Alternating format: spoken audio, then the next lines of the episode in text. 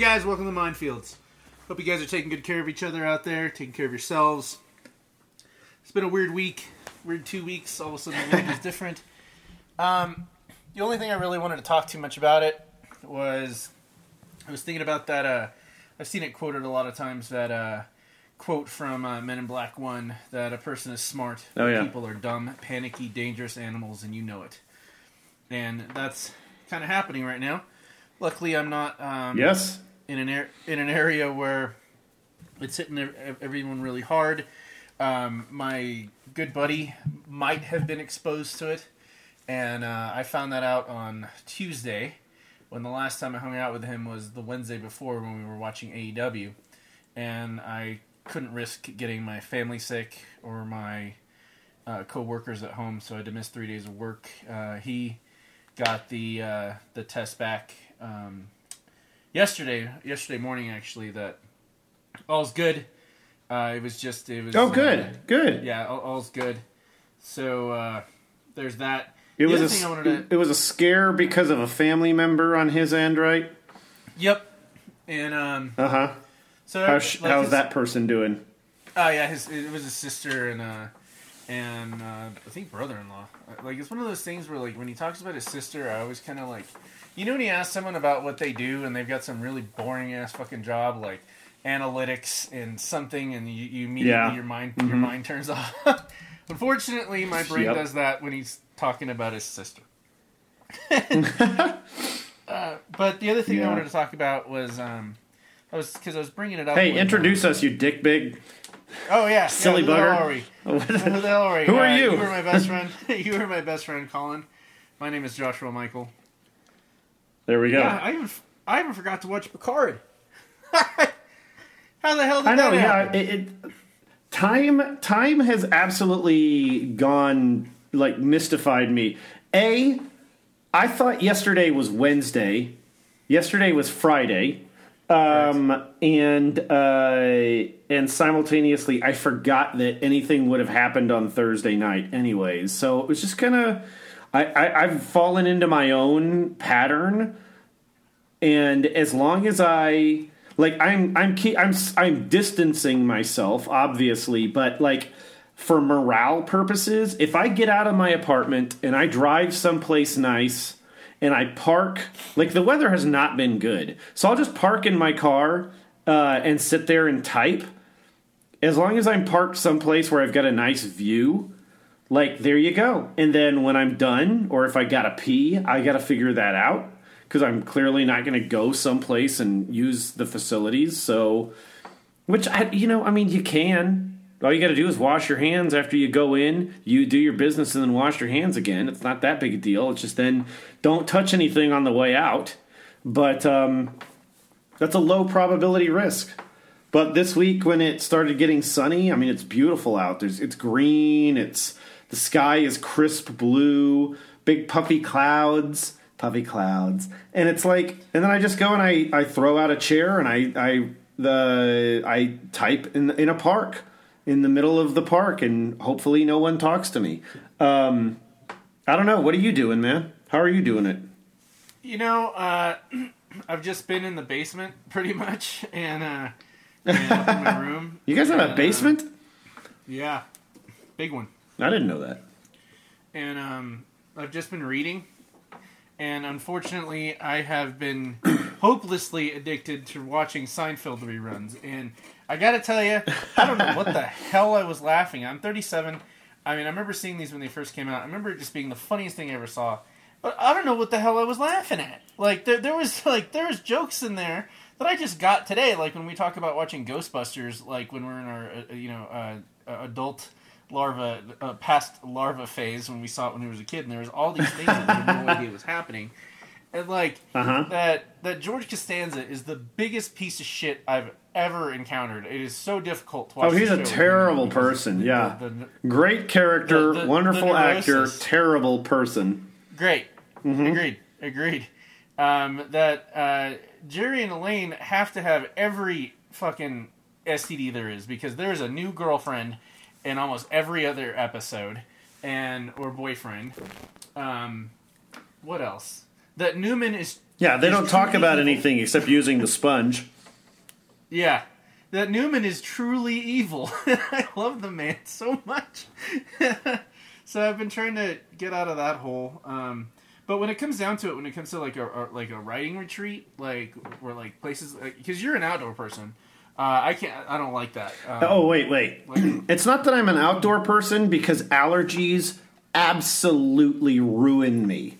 But because I just got a shot right before all of this came down, I had a major allergy issue. I went to the doctor, they gave me a shot. I don't know if it was a steroid. This is the stupid thing. I told the lady I was like, "Look, I want a steroid. I want an, an allergy shot. I want it. I want a steroid that's going to release and last for like 3 months." And she was she was like, "Well, we're going to give you something that's going to knock it down." And I'm like, "Am I still on this? I have no idea." I could get ultra sick again next week if it wasn't what I want it to be, you know? But it, it's just so weird because when you don't have a regular doctor, you don't have any idea. I'm not saying I'm not an outside person, but I'm getting outside because it feels like the thing to do. And I'm not going to lie, I was really hoping people were going to like just hun- hunker down and stay inside so that I could find some crazy parking lot to hang out in or some strange like smoking area outside of a building and nobody's there and I'm like this is my place now. I'm going to come up here, I'm going to hang out on this tile. I'm going to bring my own chair. I'm not going to touch anything. You know, that's the thing. I'm not sitting on park benches. I'm bringing my own chair. Today I brought a camping chair that's just like an L shape and it sits on the ground and I threw down a furniture blanket and I had a picnic. What are- you're not you're not going anywhere to do anything like that though? No, Ah. uh, I'm not. I'm not taking any unnecessary uh, any unnecessary risks. I guess you live Um, with people. That's what's important. Yeah. Right, but even then, like I work at a, a really big like call center, and Mm-hmm. uh, I mean like that that's recycled air. I mean like they're doing their best. They're sending everyone to work from home. Uh, but when I do decide to go out, uh, there is an amazing place here in Colorado Springs called uh, Poor Richards. It's like a uh, uh, it's like a row house, a row building Uh-huh. that e- each each bottom floor is connected. I'm sure the tops are connected in some way as well. But if you're all the way at the far left, you're staring at it, walking the far left entryway. It's a it's a it's a gourmet pizza place, and they make good salads, and then uh, they've got a playroom for kids in the back, and then you go to the next room, and it's a it's a toy store. But it's the Oh, type cool. of toy store. It's a toy store that, that that would have that doesn't have Legos. They have Playmobil, but they also have Slinkies and weird and and science toys. It, it is a, it, like it, it would be something that I'm sure that you'd find a million different things for your kid uh, that you'd want to play with because there's like uh, you can buy agar there, like you, you know what I'm saying. No, I don't know what that is. What is agar? Agar agar is that stuff you put in petri dishes that you grow mold on. Gross. Yeah, it's uh, That's it- what the it- it world looks- needs: more mold. it's just, it's just like a gelatin that is highly susceptible to uh, encourage spores, molds, and fungus to grow. I mean, if you if you, if you ever see those little petri dishes with shit growing on it, that's Uh-huh. agar. And uh, like uh, you, you can like I did it as a science experiment. It wasn't really a science experiment. I just had fun with it, and I took like uh, my dad got me a bunch of petri dishes and a bunch of agar, and uh, I got a bunch of Q-tips and just found gross, dirty things in the house to wipe it on and put it on the agar. And I had this is from the toilet. This is from the dog's mouth. Um, this Sick. is from behind the refrigerator. Yeah, it was really cool. And uh, and then the next room over is a coffee shop that uh, the ethos there is you go up, you pay like a dollar fifty for your for your for your cup, and there's refill, refillable tea and uh, different types of coffee and big areas for you to sit down. There's multiple places for you to plug your laptop laptop into. There's a big wall of free books that you can just take. Oh, Uh, neat. And and and um, really eccentric greeting cards. And then the, the very next room over is an expensive ass bookstore that has. Um, I've I've gotten some great books there. Uh, they've got a great occult section, um, great poetry section. Their their staff picks isn't just like the the cool guy that watches all the indie films and knows what books to put on there. They- They've got a lot of good eccentric stuff that's worth checking out. Um, but the ethos there is you go pay your dollar fifty or like it's almost two bucks for your cup, and they leave you the fuck alone. there are no waitresses walking around this place asking, "Are you doing okay? Do you need anything?" You know, like you know, like if you're staying too long at like an IHOP or something like that, and you know that the waitress is just, I mean, granted, it, you know they should. Um, they're trying to get you out, you know, from plugging the diners because they're, you know, people are waiting or you're only buying two dollars worth of coffee and they're not making any money off of you. But that's not how Sure. it works. It's complete op- It's the complete opposite there. They leave you alone. Great Wi-Fi. Uh, great wine selection. Um, you can order from any of the other rooms that serve food, um, and they do like music at night. And just make sure you bring us. It's called Poor Richards. I actually did. A, it was one of the first stories I did uh, when I was working for the uh, Independent here, uh, which is like the the free rag that every major city has. Uh huh. Yep. sat down with the owner and he actually recognizes me when he sees me. It's it's still kind of cool. It was, it was like six years ago, but that's that's my preferential place to go. They've got a clean bathroom, and um, they don't bother you if you're sitting there for literally six hours, just like hammering away at your laptop like a madman working on a script or something like that. Dude, I wish I could work for that long at a time, man. I uh, I'll sit down and I'll start typing, and then I got to get up and do something, and I don't know. I keep thinking about it when I wrote this. th- uh, This is I, I had a I had a moment today where I was catching somebody up on what I've been doing, and I'm like, dude, I'm rewriting a book I wrote almost. I wrote it 18 years ago. I cannot believe how long ago that is, and Does it make does it make you feel self conscious as a writer? Uh, no. It makes me feel like I had other things going on, like I had other priorities and stuff like that. And I cannot believe how much of my life I've spent uh, agonizing over whether or not I was getting any work done. I've, I've worked on other projects, and like, it's weird because I had some of the stuff I've worked on, like, I've I don't know if uh, it, like I've transferred transferred. I don't know what the right word is here.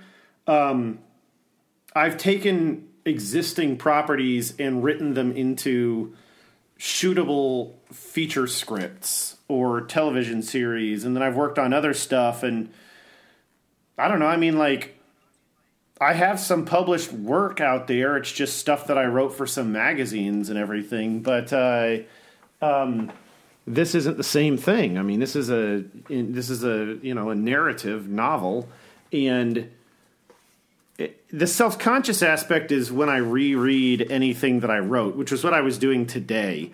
I was I got to a point in what I was writing where I was like, okay, I've got to start writing something in this other time period, or I need to rewrite the beginning of the book to to make it make sense for this, because like it's a full rewrite. I'm not just sitting here trying to alter something I wrote.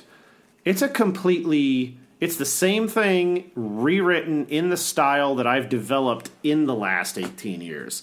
So I don't feel that. self-conscious about the way I'm writing. I like what I'm writing. I like how I'm writing it. But uh I dig that. I dig that because it's not a patch job. It's just like when you work on a roof. You can't would have been way job. harder. Yeah. You, you can't do a patch job on a roof because you, cause you're going to start skipping back and forth. You're going to lose your uh, cohesion. You're going to lose uh, a flow style. I mean, if you really dig into it and you're doing full rewrite, then you're really you're really ankles deep in it. Then Well, that's what that's what I've been doing. It just oh, this is I, I'm just I, I, if there's anything I can, I'm not upset about it, but I I do feel a slight embarrassment because I started this rewrite in 2017. I got really busy with it when I in between jobs, uh, working in in the late summer before a movie started. I cannot work. I cannot type while there's a movie going. I can't do it. It sucks up every iota of your time. And so uh, I get into a habit where it's like, okay, hey, I got to refamiliarize myself with the material. And so I did that. And then I was like, okay, I'm going to start over from the beginning. And that's what I did. Then I got pulled in on that movie. When I was done with that movie, I was exhausted and I was questioning everything about my career. It was such a rough show. And then, um, and then I was just like, okay, the only way I'm going to be able to deal with that is if I keep working. So I worked on like two or three really cheap projects and kind of came in on the all right, I'm here to save your ass budget. And then um and then I worked on it again off and on. So it's like I might get a week or two's worth out work of work, a week or two's worth of work out of it sometimes before something shows up and no, this is all your time now. Like whatever you were doing, stop it. You're paying attention to this project now. And then of course I had a girlfriend for a year in 2018. So I'm gonna say I didn't get anything done on it back then because I had somebody texting me and phoning me constantly. So right now, this is the time to get it done. If if this we're not under quarantine. We're under social distancing. We're not on a lockdown, you know? Correct. My Correct. my pattern is that I need to get up, go. You know, I got I got to wake up, have my coffee, make sure the allergies are under control, get personally cleaned up, and get out of the house.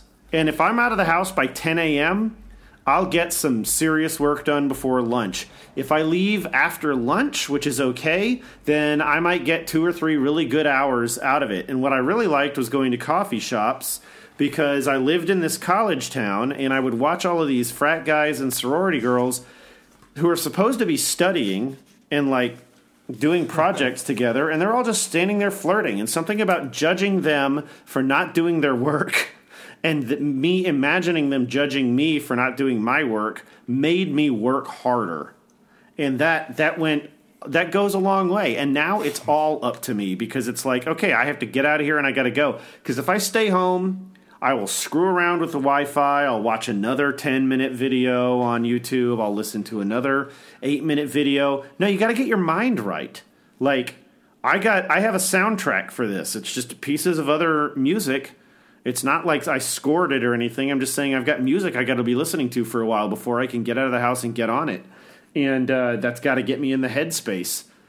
But Well, you know, I want to get back Yeah, to your writing, uh, your your frustration in your writing, because uh, one thing I uh, I know that you've had uh, problems with. Sorry, guys, my sinuses are just kind of crazy right now, uh, and I've been up since like three in the morning. oh, dude, why? Dude, I just woke up at three. Oh, okay. that was it. We'll just But, skip um, over that story. Is the, the Okay. problem that I find a, a lot of a lot of writers have is that they will write something and then they'll reread it and they'll think, No. oh shit, I got that idea. That's that's too similar to this one thing I really like, or something. I have given up on that. I'm not worried about Or- that. Yeah, yeah, that's that's what I'm getting at. Or or the other thing is that you write something really thick, dense, you're ready for it, and then you, you sit on it for a while, and then after X amount of time passes, you see other people doing things very similar to certain aspects of your of your story. Yeah, I'm also worried that. about that. Dude, like, Don't- okay, I'm really, I know exactly what you're saying, and you and I have talked about this. I have also given up on that. Two things have happened to me. I've gotten older and I've read more and more and more. And even in one of the books this this that I read this week, I was like, "Oh my god, that's so awesome. That's a lot like my character right there." And then like this new what is it? Vin Diesel Bloodshot. I'm looking at that and I'm like, ah, that's like my character. Oh my God. Like every time I turn around, because when I was writing this thing initially, oh, cool, you're writing a book. What are you writing it about? Well, it's like this and like that. Oh, that sounds like this. Oh, that sounds like that. Well, it I've never read that always sound like that. It, that- Like, like okay, so we're doing some Space Marine stuff. Oh, that's obviously Starship Troopers. Fuck you! You don't even listen to me. Like, this, Yeah, th- yeah. There's, there's certain things that like uh, are are, are, are going to be standard tropes now. Because where do we want to go now? We want to go to space. Of course, Dude, yeah. some- we want yeah, you and I want to be in space. I'd rather be in space. no, well, not just you and I, but like that's going to be the natural progression if the human race actually is able to survive past our own uh, uh, lack of self-preservation. Is that the natural? There's too many of us. We got to find another planet to colonize. But in order to do that, we have to have colonization, uh, colonizers. We have to have tests being done. We have to have space cops. Um, we have to have scientists out there testing for every little thing. Yeah, we might like uh, like like like okay. So the idea of just flying into space and going to Mars. Um, okay, that sounds rational, but then you hear Bill Nye talk about it, and he's like, "You don't understand. Like, we need some sort of gravitational device in the ship alone because the the, the time from point A to point Mars is going to have such a a, a, a profound effect on our abs- on our actual physical physiologically. I can't say words today. Phys- physiology. physiology, the lack of gravity, that it's gonna it's gonna it's gonna do things to our bones. We gotta know that sort of shit before we mm-hmm. even get there. Well, that's But why we send like awesome guys out into space. We've got we just had the twins. You got a guy that's living on Earth and has one physiology that's virtually identical to his brother who was in space, and they spent as much time as possible. And then they come back and they're like, okay, well, let's look at the difference between this guy and that guy and what it did to them. You know, and it's like, well, that guy's a little taller now because he his bones stretched out because he doesn't have uh, gravity on him all the time and whatever. No, you're completely correct. Uh, Neil deGrasse Right, right. Tyson's But- but another guy to it- go to for that stuff. By the way, He's um, his older, his newer stuff is exhaustive. His older stuff, I would pay more attention to the older stuff. The guy's really kind of full of himself. Uh, it's not like he's getting there. Yeah, he's he's been he- he's been way too popularized. yeah, uh, just to that doesn't even matter. Uh, the, the reason I bring it up is because okay, so we have a story where we're going to point A to point B, and we have these dudes and these dudes. Well, you've got space cops. That's just like this story. That's just like this story. Or or you've got these scientists studying this. That's just like this story. Leave me alone. Dude, I There's know. I gave up. I'm not worried There's about a million that. movies. There, yeah, I- no, but that's I'm what not- I'm trying. I, I know. I know you're not, but I know that there's a lot of our listeners are listening to our our let me- podcast because we we go that in depth on these type of stories. I, I would hate for someone to listen to our podcast and be like, "Crap, that was the comic I just slaved over all week." Like, dude, don't worry about it. It's your different story. Put it out there. Dude, let me Put tell you, the there. reason why this like, gets me. blatantly ripped it off. I spent I spent several hours in a truck with a 23 year old girl uh, two years ago driving back from a job. Like I tried to hire one guy. Uh, it's a whole thing. I tried to hire somebody. They couldn't come along. I was like, "Who's gonna blah blah blah?" So I, he's he's a relatively uh, newcomer, a relative newcomer to the work, and like, okay, we're gonna, you know, this, per- this person that really wants to get involved. We go there. It's great. We do the job. On the way back, she's like, "Hey, listen to the Hamilton soundtrack." I'm like, "This is badass. I really liked it. Now I really want to see that." And then she was, she were talking about stuff after the that's over, and she's like, "What about what about you? What are you into? What are you doing right now?" And I'm like, "I'm working on this book," and I tell her about my book, and she gasped in all the places where she was supposed to gasp and she laughed at all the stuff that she was supposed to laugh at. She was excited about the things that she was supposed to be excited about and she was sad about the things that oh, you know, these different noises people make to depict their emotions. Dude, whether my writing is good or not, the story is still there. Whether the story is good or not, the writing is still there. Whatever you're doing, I just want everybody to understand whatever you're doing, whether it's your idea or somebody comes along with a similar idea that has that, that's putting it out there and making it popular culture, it's going to be new to someone. You know, the Diary of Anne Frank. The first time you hear about it, you're like, "Oh my god, blah blah blah." Well, nobody can write that now, right? But like, Right. it's new to fourth and fifth graders every single school year. You know, Correct. So, and I know I don't know if that's the best That's example, but if No, no, but if you're no, going to no. sit there and you're going to rewrite your that's own, The, that's the best. yeah, that's what I'm saying. If you're going to sit there and rewrite your own Star Trek, well, then it's new to somebody every time they pick it up. And maybe they're going to pick up your Harry Potter before they pick up J.K. Rowling's Harry Potter. And at a certain point, do you have to worry about whether or not critics are going to come down on you? Like, you're going to have to be massively doing something crazy. Like, I mean, even even the Twilight, not the yeah Twilight. What uh, even uh, I can't remember which way it goes. Fifty Shades of Grey, if I'm not mistaken, is like is like supposed to be a slash story of Twilight, or is it Twilight is a slash story of Fifty Shades? Okay, I can handle this. I can handle this.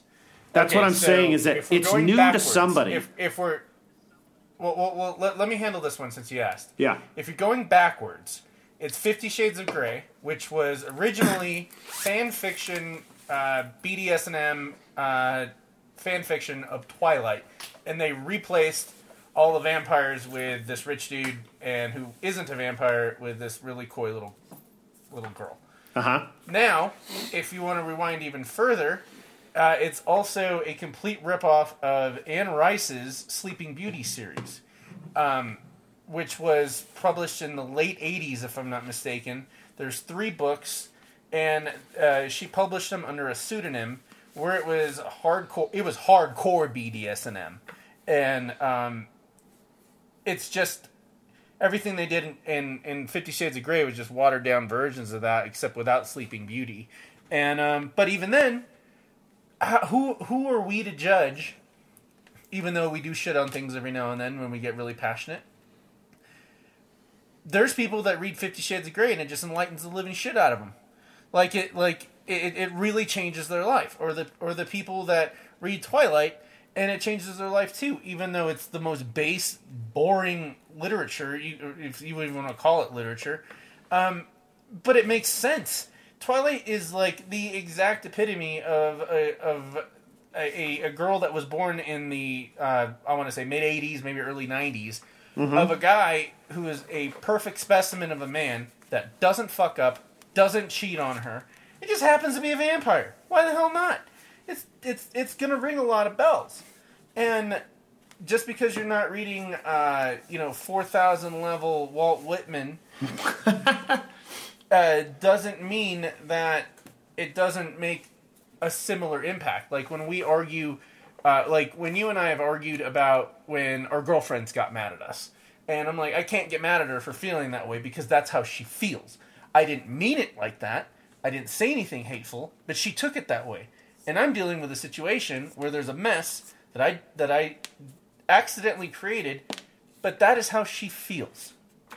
And what what they feel is what matters because that's what they feel. That's what affects them. That's what that keeps them up. Like yeah, yeah, prevents, yeah. There prevents you go. them prevents them from eating, uh, the, on the brink of crying all the time or angry. It doesn't really matter. That's what a person feels, whether or not something that was Da Vinci level or Michelangelo or uh, I get or. Uh, Edison level like intentions. Oh please, still, Tesla, please. Uh, yeah, or yeah, exactly. Uh, but it it still got them to a place where it's it's affecting them, and so if you're you wrote if your work gets similar, people to a place, then you've done your job. It doesn't matter if you are using the same things that you've heard a million times, like. Colin, I mean, you. there's thank there's you. there are things in this rewrite that I'm writing feels way too similar to other stuff. And so many things. Look, I had I had damn near 20 years to get this out there in the world. And like I started a career, I had a kid, I uh, started another career, and I have had so much time to work on this between movie and TV and commercial jobs and not done it in favor of something else. I dicked around with Legos.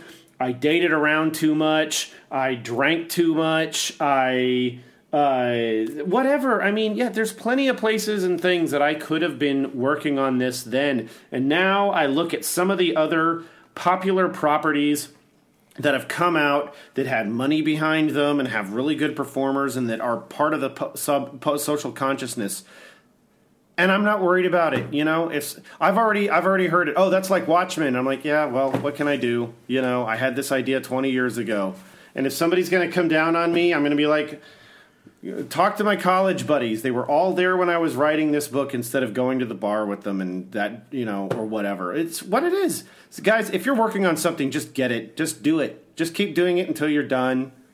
It doesn't have to be awesome. The worst thing you can do is not finish it or you can write the, the beginning and hate it and go back and rewrite the beginning and hate it and keep rewriting the same chapter or the same paragraph over and over and over again to try to get it done right. Just get the content done. Get from point A to point Z, whether it's awesome or not. When you get an editor who can clean it up, when you get enough people to read this thing and they tell you legitimately, take their notes seriously and just see what happens. Okay? If they're not, now, if, they're, if, if somebody else has to come in and rewrite it, you can do it.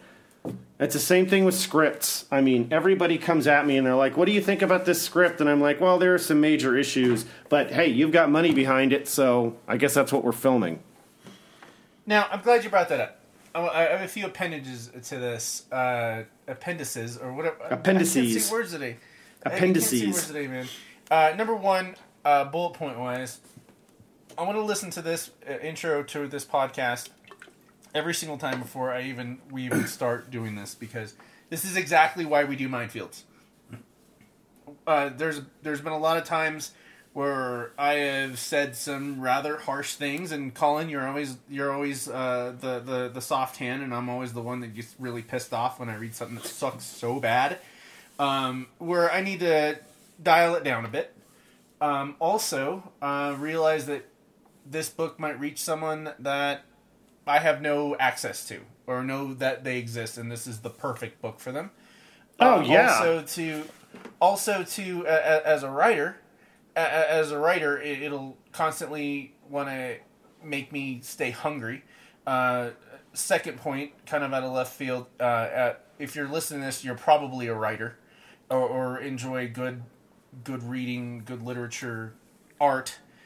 Um, if you if you're a writer, uh, take if, the the best place to start. One of my best pieces of advice I ever got was listening to Chuck Palahniuk, who wrote Fight Club. Obviously, you know who he is if you're listening to this because we reference it all the time. we talk about it all the time. Yeah, he he mentions um, that always stay hungry, and but most importantly, always go to writer workshops. Uh, whether or Oh, not you get anything, yeah. whether or not you get anything out of them, it'll still better your writing.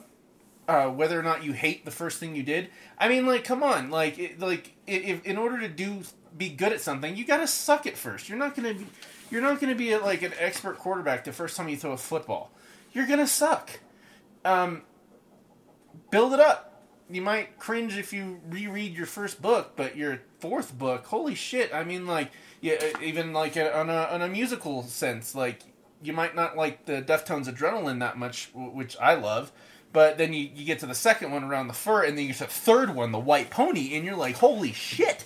Um, th- th- this is it, it. Just keeps getting better and better. But in order to get to the White Pony, you got to start at Adrenaline, and Yeah, I uh, mean, think fifth- that's a good. That's I like that point. That's a really, really good point. Like, I can't. I, I wasn't super hot on the on like Pablo Honey didn't do anything for me, but the Bends rocked my ass, and then OK Computer. I mean, these Radiohead albums, and then and then they've tapered off. They're not my thing anymore. You know, I'm in a different place in my life. Or you Yeah. go back and think about.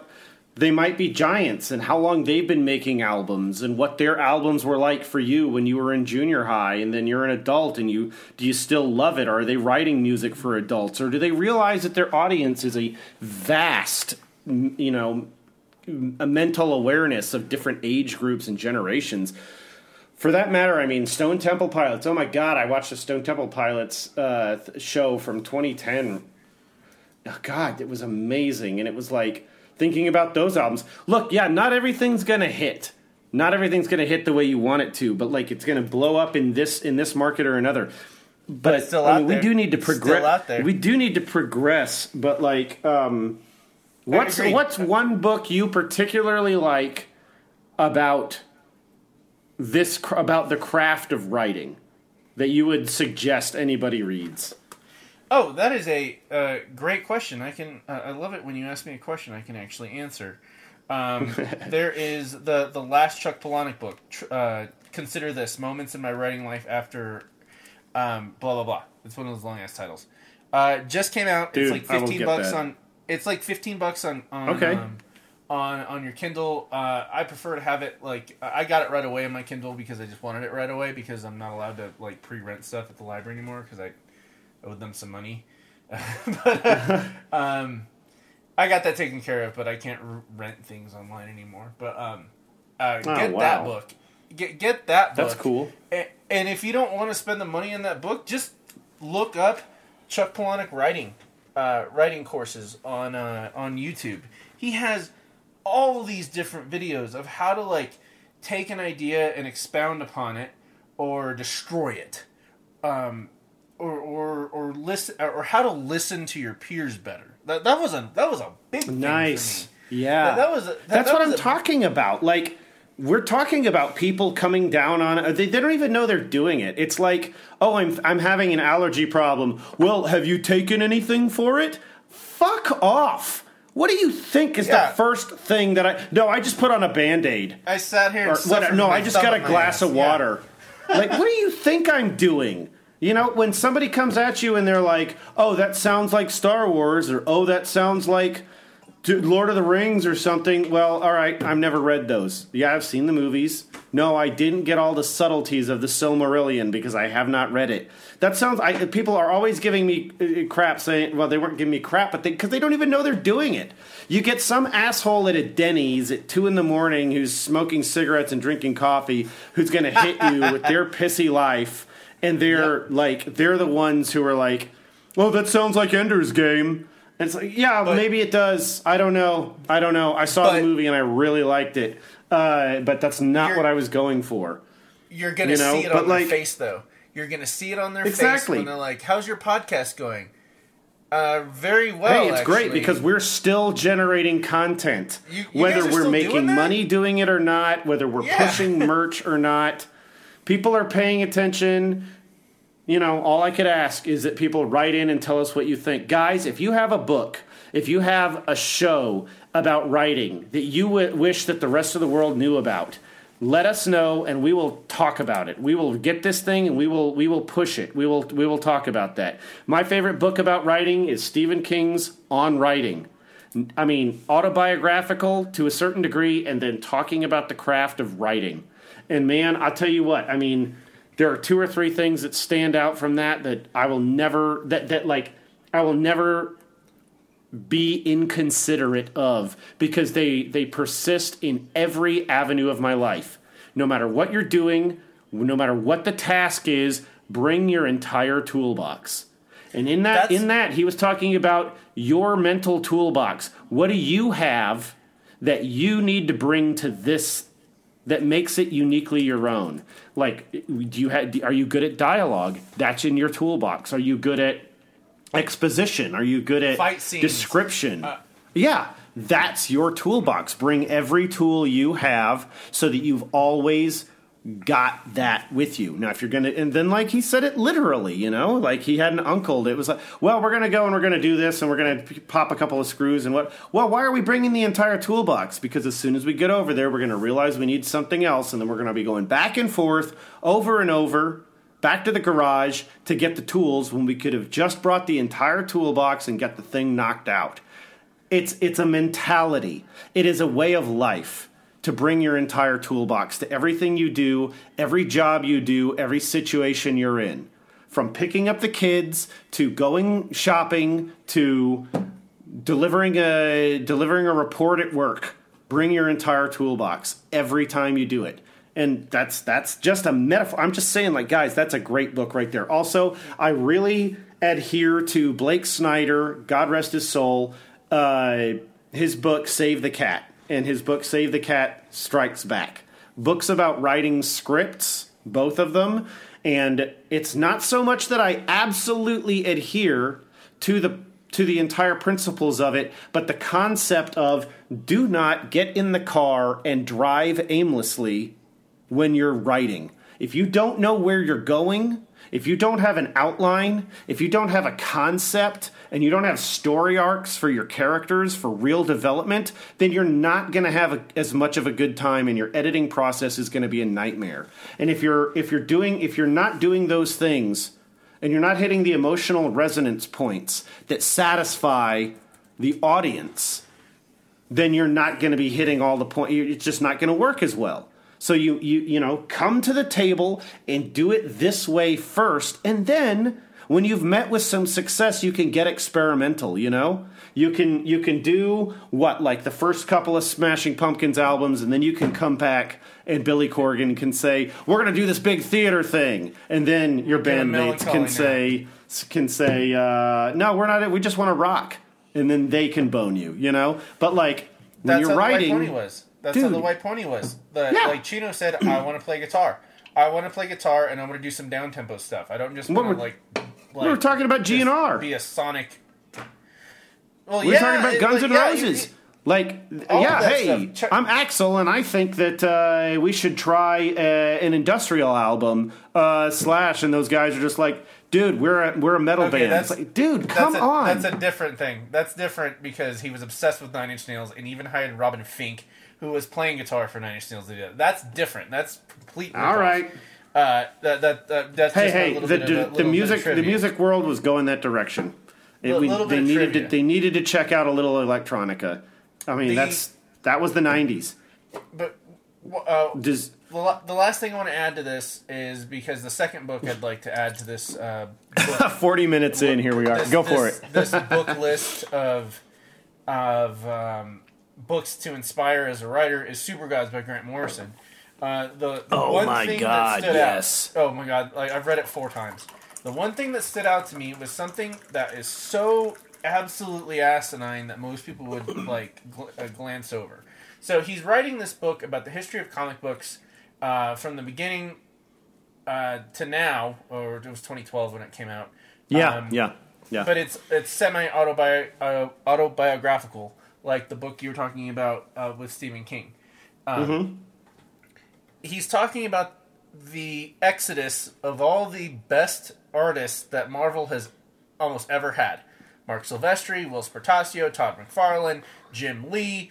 Uh, to a lesser extent, uh, Rob Liefeld. Um, uh, you guys, you, you guys know the list. Um, but it was it was kind of Todd's baby uh, that because he was he was offended about how he was being treated as a businessman, not being a greedy asshole. Because Grant Morrison's an asshole himself, and will lay it down that these guys are assholes if they're being assholes. He didn't do that, so it was it was really refreshing because I've always heard back and forth things about Todd, uh, the Todd father. But um, he was like telling Liefeld, "We need we need Jim Lee. Why? Because he's if we get him, we're in. Like that's that that's that's the uh, uh, what do they say in Home Alone? That's the uh, that's the uh, the the silver whatever he the calls Wet it. Bandits. Uh, the, yeah, the, the the silver donut. Uh, Jim Lee was a silver donut, and The brass but Jim ring? Lee, Jim Lee was born uh, on August 11th, I think, like 1968 or something like that. He's an orphan uh, and, and Korean, but uh, I was born on August 11th, and he, him and I have like I don't buy too much into like the the star charts and that sort of stuff too much, but it definitely resonates uh, when you hear the same type things. Like uh, Joe Rogan was born on the same day as me, August 11th, but Jim Lee was too loyal to Marvel. They were his. They weren't just his his uh, his purse, his piggy bank. He was loyal, and he, he told them, "No, no, I'm not doing it. Like like I'm I'm staying here. These guys have been good to me." And then the the kicker, and and I, I hope this resonates with anyone that's listening, is that he was they, they kept pushing it on him, and he was headed to New York to Sotheby's to watch the auctioning of all the artwork for X Men number one. You know that Hmm. that Okay, that yeah, si- yeah. You, you know that that six Oh, the gatefold six- cover that was that everywhere. Mm-hmm. giant- yeah, that you can still find for a dollar. I liberate it every time I find it. Um, to watch the artwork that he drew, that he wasn't getting the money for, and he just wanted to go, and uh, Marvel refused to pay for a plane ticket for his wife. And yeah, yeah. it was that was the kicker. It- he of course he had the money to, to pay for the plane ticket for his wife. It- like he he's, he he'd already done X Men number one. He was he was he was in the millions. Um, not just not just the print run, millions. He, he was already a millionaire, and Marvel refused to pay for for a ticket to for him to bring his wife, and that is when he approached Todd, and sa- like Yeah. that's when because start they, disres- they disrespected him they disrespected him and said, "I'm in. I'm in." Watch the uh, watch the uh, the the the YouTube videos of Stan Lee's uh, comic book heroes, where he's got Todd McFarlane and Jim Lee and Whilce Portacio and uh, Rob Liefeld. Uh, show how to make Marvel characters, and they're giggling the whole fucking time. They're like, and and they're giggling the whole time because these guys had the gravitas. These guys threw down the content. They stayed up late. These guys had four hours of sleep for the past two days to make to, to make a deadline and get their content out, even if they weren't as happy with it as they wanted it to be, but they had to get it out. And sure, some of it was kind of derivative of some stuff that happened that Claremont did, uh, obviously, or things that happened in the 60s or things that was happening in Malibu comics at the time. And but they still got their content out. And they're they're in these videos knowing full well they're about to leave Marvel and they're giggling like like assholes. Like there's one specific one which uh, there's a one with Todd and he's sitting there with Wanda, his wife, holding little Cyan, who is uh, obviously a main character in Spawn. Uh, but behind him is a, a giant uh, uh, picture of Spawn in a Marvel co- in a Marvel Comics VHS. And he's like, oh, "Who's this guy?" And he kind of giggles about it, like, "Kind of, don't worry about it. don't worry about that." And uh, he shows off his wife, and then they do another video where it's Liefeld and McFarlane, and uh, Stan's like, "We're gonna create a new exciting Marvel character right now, and we're gonna draw it right here." And uh, Todd's like, "Hey, make it like this," because Liefeld's drawing it and they're laughing and giggling the whole time. And they draw overkill from issue five, or it was maybe six of Spawn, uh, which they'd already planned out. that they were drawing image characters in Marvel because they'd already been disrespected, and they had their they had done the work just like you've done, and they they were tired of worrying about it, even though they obviously millionaires. Hmm. But that's that's beside the point. That's that's. You get what I'm why I'm even putting this out there? Or, or, or, or did you just let me Um, off my leash? I, I don't know how it pertains to what we were talking about, but it is uh, still of relevance. You, Um, you definitely let me off my leash, and I really appreciate that, man. Thank you so much, The leash. dude. Like I get passionate about that stuff, man. But like, if someone, if if I'm trying to get my artwork out there, my writing, and then someone disrespected my wife, oh, we've got a problem. Oh yeah, for real. We got a problem. Hmm. But uh, yeah. Uh, do you have anything to wrap this up, or did I just like exhaust the living dog shit out of you? No, not at all. Uh, hey, let's take a break. It's Hey guys, we're back.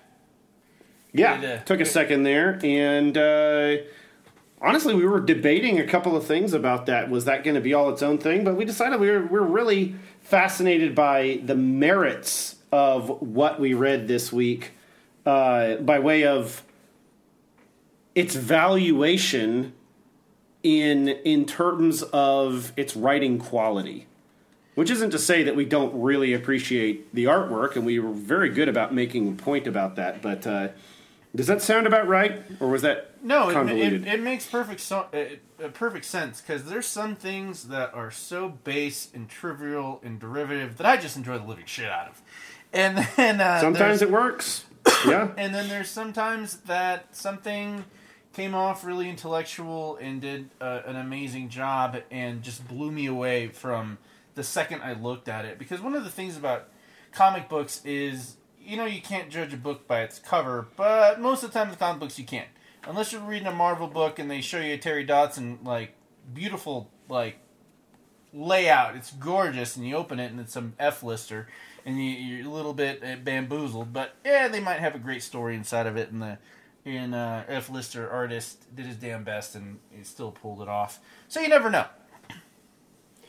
Uh, let me double check something there because. Oh nope, that is not. All right, now while you're It's Adam that, Hughes. Adam Hughes. It's an Adam Hughes about- cover. I'm looking at an Adam Hughes cover. That's what. Which sometimes has a drastic similarity to Terry and Rachel Dodson. Okay, Adam- carry on, Adam, carry on. Adam Hughes or Andy Kubert, or Nope, Adam Hughes in particular. Okay, all right, all right. Just making sure we got the Andes right. Um, yeah, the the comics we want to talk about, we might not get to all of them. Uh, Nebula number two, Kylo Ren number four, Marvel Snapshot number four, based on Namor, Rom number one, Dire Wraiths from IDW, Jessica Jones number four and five, X Men number eight, Cable number one. Uh, but yeah, which one do you want to talk about first, man? Uh, let me start with. Uh, let me start with. Uh, wait, did I? Did you say Gwen Stacy? I got Gwen Stacy number two. Oh, uh, oop, yeah, Gwen Stacy number two. That's one that I did not write down. Gwen Stacy. Okay, I'm going to go through this one pretty quick, everybody. Gwen Stacy, number two. It's Christos Gage book, writer. Todd Nanook, artist. Uh, I feel like the first issue was a little bit better on that, but this one is still good. Uh, Rachelle Rosenberg, awesome, awesome work coloring. VC's Joe Caramagna lettering, and like I said, it's an Adam Hughes cover. There are all very, there are all loads of variant artists on this, and for for variant covers. And I'm just like, guys, I don't know why. If if you're, we're still doing variant covers, like what dealer incentives or you bought 25 issues so you get a variant cover to to upsell another dollar or $10 like i just don't see the point in doing variant covers unless uh, it's a major event book anymore uh, we're just that's not the market we're in right now Yeah. but um No, it's not. I will say anymore. this is a luscious, luscious Adam Hughes cover.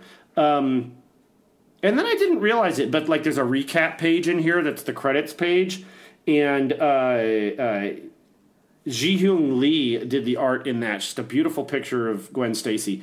Um, it's kind of fascinating because Gwen's got her own uh, type or her own font now. Like you know when we talk about the X Men, and it's like Yeah. you have a big splash page introducing them Colossus and Wolverine and Jubilee, and everybody's got their own title font. Gwen's got her own title font. It's really splendid and it's very 1920s. Do Uh, Do you think it's a mistake to reintroduce Gwen Stacy? No, because they're doing this really, really well. Because this isn't like, hey, we're reintroducing Gwen Stacy to the Marvel Universe. No, this story takes place before she was killed in Amazing Spider Man 120 or 121.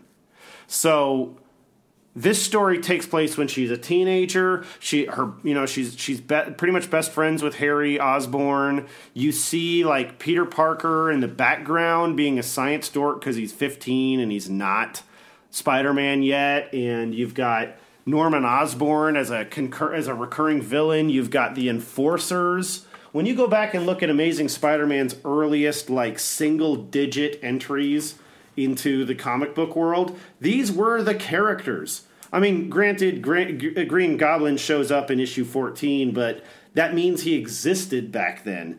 Um, there's nothing I'm going to say about this outside of the fact that, like, if you read issue one, this is an awesome follow up and this is a good story. I'm just saying, like, you know, you have all of these detective characters, and she's not coming off like some annoying Nancy Drew. She is trying to solve a crime to keep her father, the famed Captain Stacy, from being framed, and he's simultaneously in the hospital after getting, you know, messed up in the last issue. Uh, knowing that she's the target of the guys that came after him, and he can just retire and go away, or he can fight it. And everybody's telling him it'll be hard, but you could fight it, and he's like, no. Which means Gwen's gonna do it because she's a she's a youth and she doesn't get it, and that's what's what that's what's been going on here. So like the best thing that this book can do is keep doing what it's doing and putting her into a perpetual threat situation which is like she's in she's talking to Norman Osborn the Green Goblin a couple of times and you're like man he's going to flip out and kill her and you know that this is per, this is playing with the appropriate chronology but like what what what we what really bothers me is reading this and I can't help but thinking about that horrendous J Michael Straczynski storyline from several years ago, 10 years ago or Loud- whatever where we find out ugh sick My- sick My a- you know, it was the thing where Gwen Stacy had children with Norman Osborn. Hideous. And I, I, I, God, please don't let it go that direction. And also, let this thing sort itself out. I hope that this story is what it is and doesn't end up involving Spider Man later or other superheroes trying to figure this out.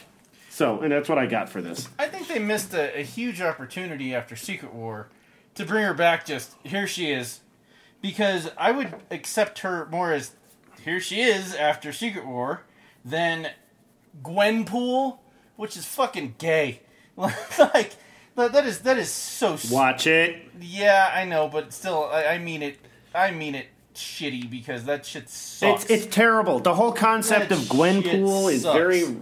Is it? It's the thing is, it's not even actually Gwen Stacy. If I'm not correct, please somebody set us straight because I don't want to waste the time to try to figure this I out. I don't want to be set straight on that. I saw that like okay, alternate universe, multiverse Gwen Stacy merged with Deadpool. Is that or what's wha- going or- on there? or, whatever it is?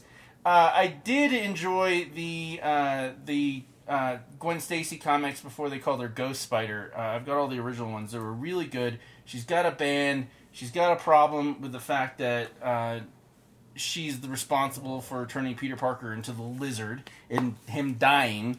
Uh, after, Oh, fascinating. After, after she got bit by radioactive spider, those were great stories. Artwork was phenomenal as well. But then, like, th- then you give me that pop culture bullshit where we're just gonna m- merge Gwen Stacy as the the Ghost Spider into Deadpool, and I'm like, why is this even happening? Th- th- th- like, who is enjoying these comic books? It's uh man, I it's it's a very particular age subset. They're And I don't know the, the I don't know the demographics on that, but They're printing them. if you guys are looking for toilet paper, it's uh, go to your comic book store and buy stacks of Gwenpool. yeah. Um, Let but, alone, but on the other hand, I mean, I'm sure they have piles of X Force from the '90s. you you know I don't. Hey hey hey hey! Those early X forces were were decent at best. Uh, like that that free ass. Yeah, they were a solid three. with X Force number one in that in that crappy polybag. Oh. you can find that anywhere at least now. you know it will be virus free. Uh, Yes, but but God, but I, I do have to say, you, you know, I don't wear color, and you know, I don't wear white. But one hoodie I want is the Gwen Stacy Ghost uh, Ghost Spider hoodie, where it's the the spider logo, and it's a white hoodie, and it's pink and gray. It's gorgeous. I It's a that. beautiful costume. It's a really it. great costume. Oh, I don't have any problem with uh, Ghost Spider. I do not like any of the any of the pools. Keep the deads. Keep the Gwen pools. Pool. Give me a, a- you know d- Yeah. dog pool. All of that. It just oh forget it. Forget it. Forget about it. Yeah, So forget yeah, about it. I mean, this book is not that. This is legit Gwen in the 60s, which then messes with my head because we have them dealing with some kind of like computer software. I mean, computers, nobody had a computer like this. This isn't the 60s. It's they're trying to make that they're trying to make a story that came out in the 60s contemporary and you you see the you see these characters you see the hairstyles you see the clothes you see the technology and it's it's contemporary i don't have a problem with that you know Agreed. But, uh, agreed. yeah i will Um, say one thing that the uh, the artwork is very mark bagley and i was i had to go back and double check it but um anyway say no more. the- yeah, it's it, yeah, it's worth looking at. It's really this is this is it's it's good stuff. Uh, yeah, yeah. Anyway, all right, yeah, uh, it's a good book. Anyway, so we got we I think we got that one. What do you got, man? I want to mention uh, real quick uh, Star Wars Darth Vader number two that I got maybe a couple pages into it and realized that they had tricked us Yeah, into thinking that Padme was still alive, and it's actually what the hell's her damn name? Corday. Yeah, Uh, yeah. That that's that. It's not her. It, it was a it was a it was a it was a total swerve bamboozle. So if you bought that, I, I hope you're not too pissed off because I sure as hit was. Um, I want to talk about Kylo Ren. Number four. Oh yeah, you know, uh, how do you feel? Successful conclusion to that book or what? Com- okay, I, I want to say that it was a, a tease because during the actual the last three Star Wars movies, why the hell didn't they show us these badass dudes in the Knights of Ren? They're they're They did. barely They did. Barely. No, okay, they were pretty heavy in Rise of Skywalker. They were there in Force Awakens, but they were written out in Rian Johnson's second one, whatever that was called. correct. Now I would I God, I would love worst. to learn the ethos of these vagabond,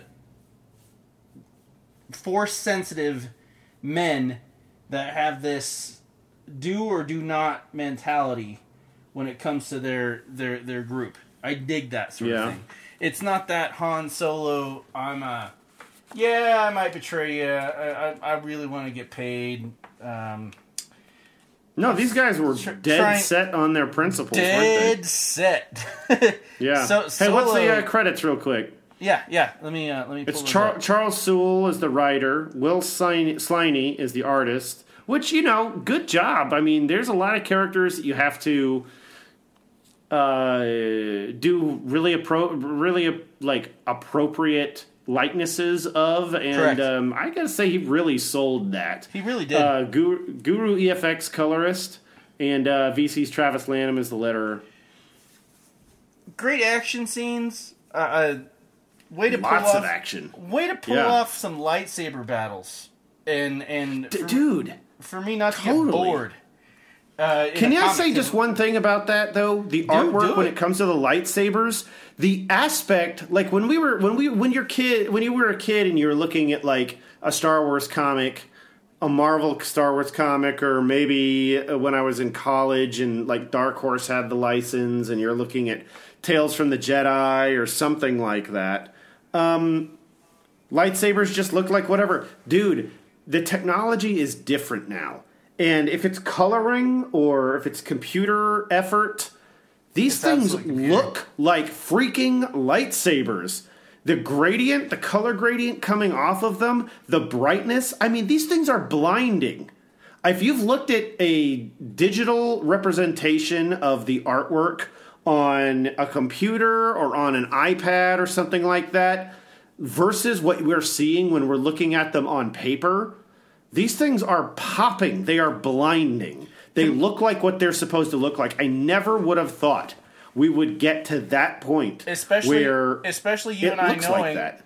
uh, and having read the original Marvel Star Wars comics line about what Yeah. the, the limitations that they had with color, and then how that how some artists would take the liberty and make the lightsabers pointed. Uh, Uh huh. Uh huh. there was we've we've got some great art here. My problem is the holes in the story. This is a rushed I get that. story. Like this was an extremely rushed story. Like you you barely even got to know Kylo meeting these guys from killing their leader and taking over everything, and then and then some. I, I imagine someone going, "Man, this is going to be so cool." If uh, we get to see him uh, construct his uh, lightsaber with the with the, the hilt, and I didn't think it was that cool. I think it was a cop out. I, I think it was all building to, to some a lot of cop outs. Great action. We didn't develop the the Jedi Knights that were after him for supposedly killing Luke Skywalker. We didn't Right, have we, right. didn't- we didn't have enough development in there. This should have been a twelve issue series. Uh, maybe a six. Maybe a sixer. No, there should have been no after after so many things. I, I really really stick by the twelve format. That way you can do one issue where you develop this guy, and then there's a chase on this this type thing. I wanted to see a whole uh, uh, bless you. I wanted to see a whole issue of of the Knights of Ren while things are going good before Kylo kills their leader, and they're they're having a good time being uh, being a bunch of uh, space assholes. Yeah, I'm not entirely convinced with four issues. Uh, I, I feel like they could have got away for a while, and uh, the, the whole the problem is like how many days? What does this story take place over the course of four or five days? You know, yeah, he gets up and he leaves the Jedi Temple. He runs off. They're chasing him. Luke is left for dead and clearly gets up and gets upset about it, but he doesn't go after Ben. And then, okay, so what does he do? How- like, how or did they- he think that Ben was dead? Yeah. How does Ben fall in with the First Order? Or is it just an obvious thing? Like, if this was going to keep going, then I would hope we would see that. Is this a four parter? I don't even remember. Yep, this is a four parter. It's over. Uh, I'm gonna say that I don't need a concur- I don't need a recurring story here, but I do need. I, I do. I, I dig what you're saying. It would have been interesting for them to be like, okay, I'm learning more from these guys. I'm learning more from these guys, and then these guys, the, these other the Jedi, catch up to me, and they've been through some stuff, and now now it, yeah, you're right. We would have got some character development. Just okay, well, these are just people that he has to kill to get out of his way. You know, Who are these knights? Or how are they force sensitive? Have they had any sort of training? Where are they from? How are they have any sort of ties to Snoke? Uh, even if the uh, Rise of Skywalker sucked terribly and was a terrible movie, um, you could have shown some more things about how because they did they did show a bit of the the Emperor. Yeah, that's true. I gotta say, uh, when I saw that saw that panel, what, what, whatever page it is, at the bottom of the at the bottom of the page, there is a moment where uh, the emperor's you're seeing him from like the nose to the chin, and I thought that right that now. was. Yeah, I thought that was Kylo. I thought that was uh, I thought that was Ben for a second, and I was like, that is some serious technique and serious understanding of facial anatomy to be able to depict that level of like uh An old know, man's, man. I mean, an what he was feeling jowls. in that moment. but then I didn't realize, oh, that's the emperor, you know? or, or, or even Um, or even then develop the story enough to know that the font uh, not really the font but like the the word bubbles with the red lining around it with the black Oh, behind sure. it is, is meant to be emperor voice the way they do if you ever i don't i I know you haven't read too much of it, but if you read Spawn, Spawn always talks in a very specific word bubble. And you know that is Spawn. Every single time. Oh, they do that a lo- across the board. I mean, definitely they do that with freaking Deadpool. Uh, Thanos gets it. Uh, I think even like the Silver Surfer Black is doing that now, if It I'm not mistaken. It it's just, threw us into it.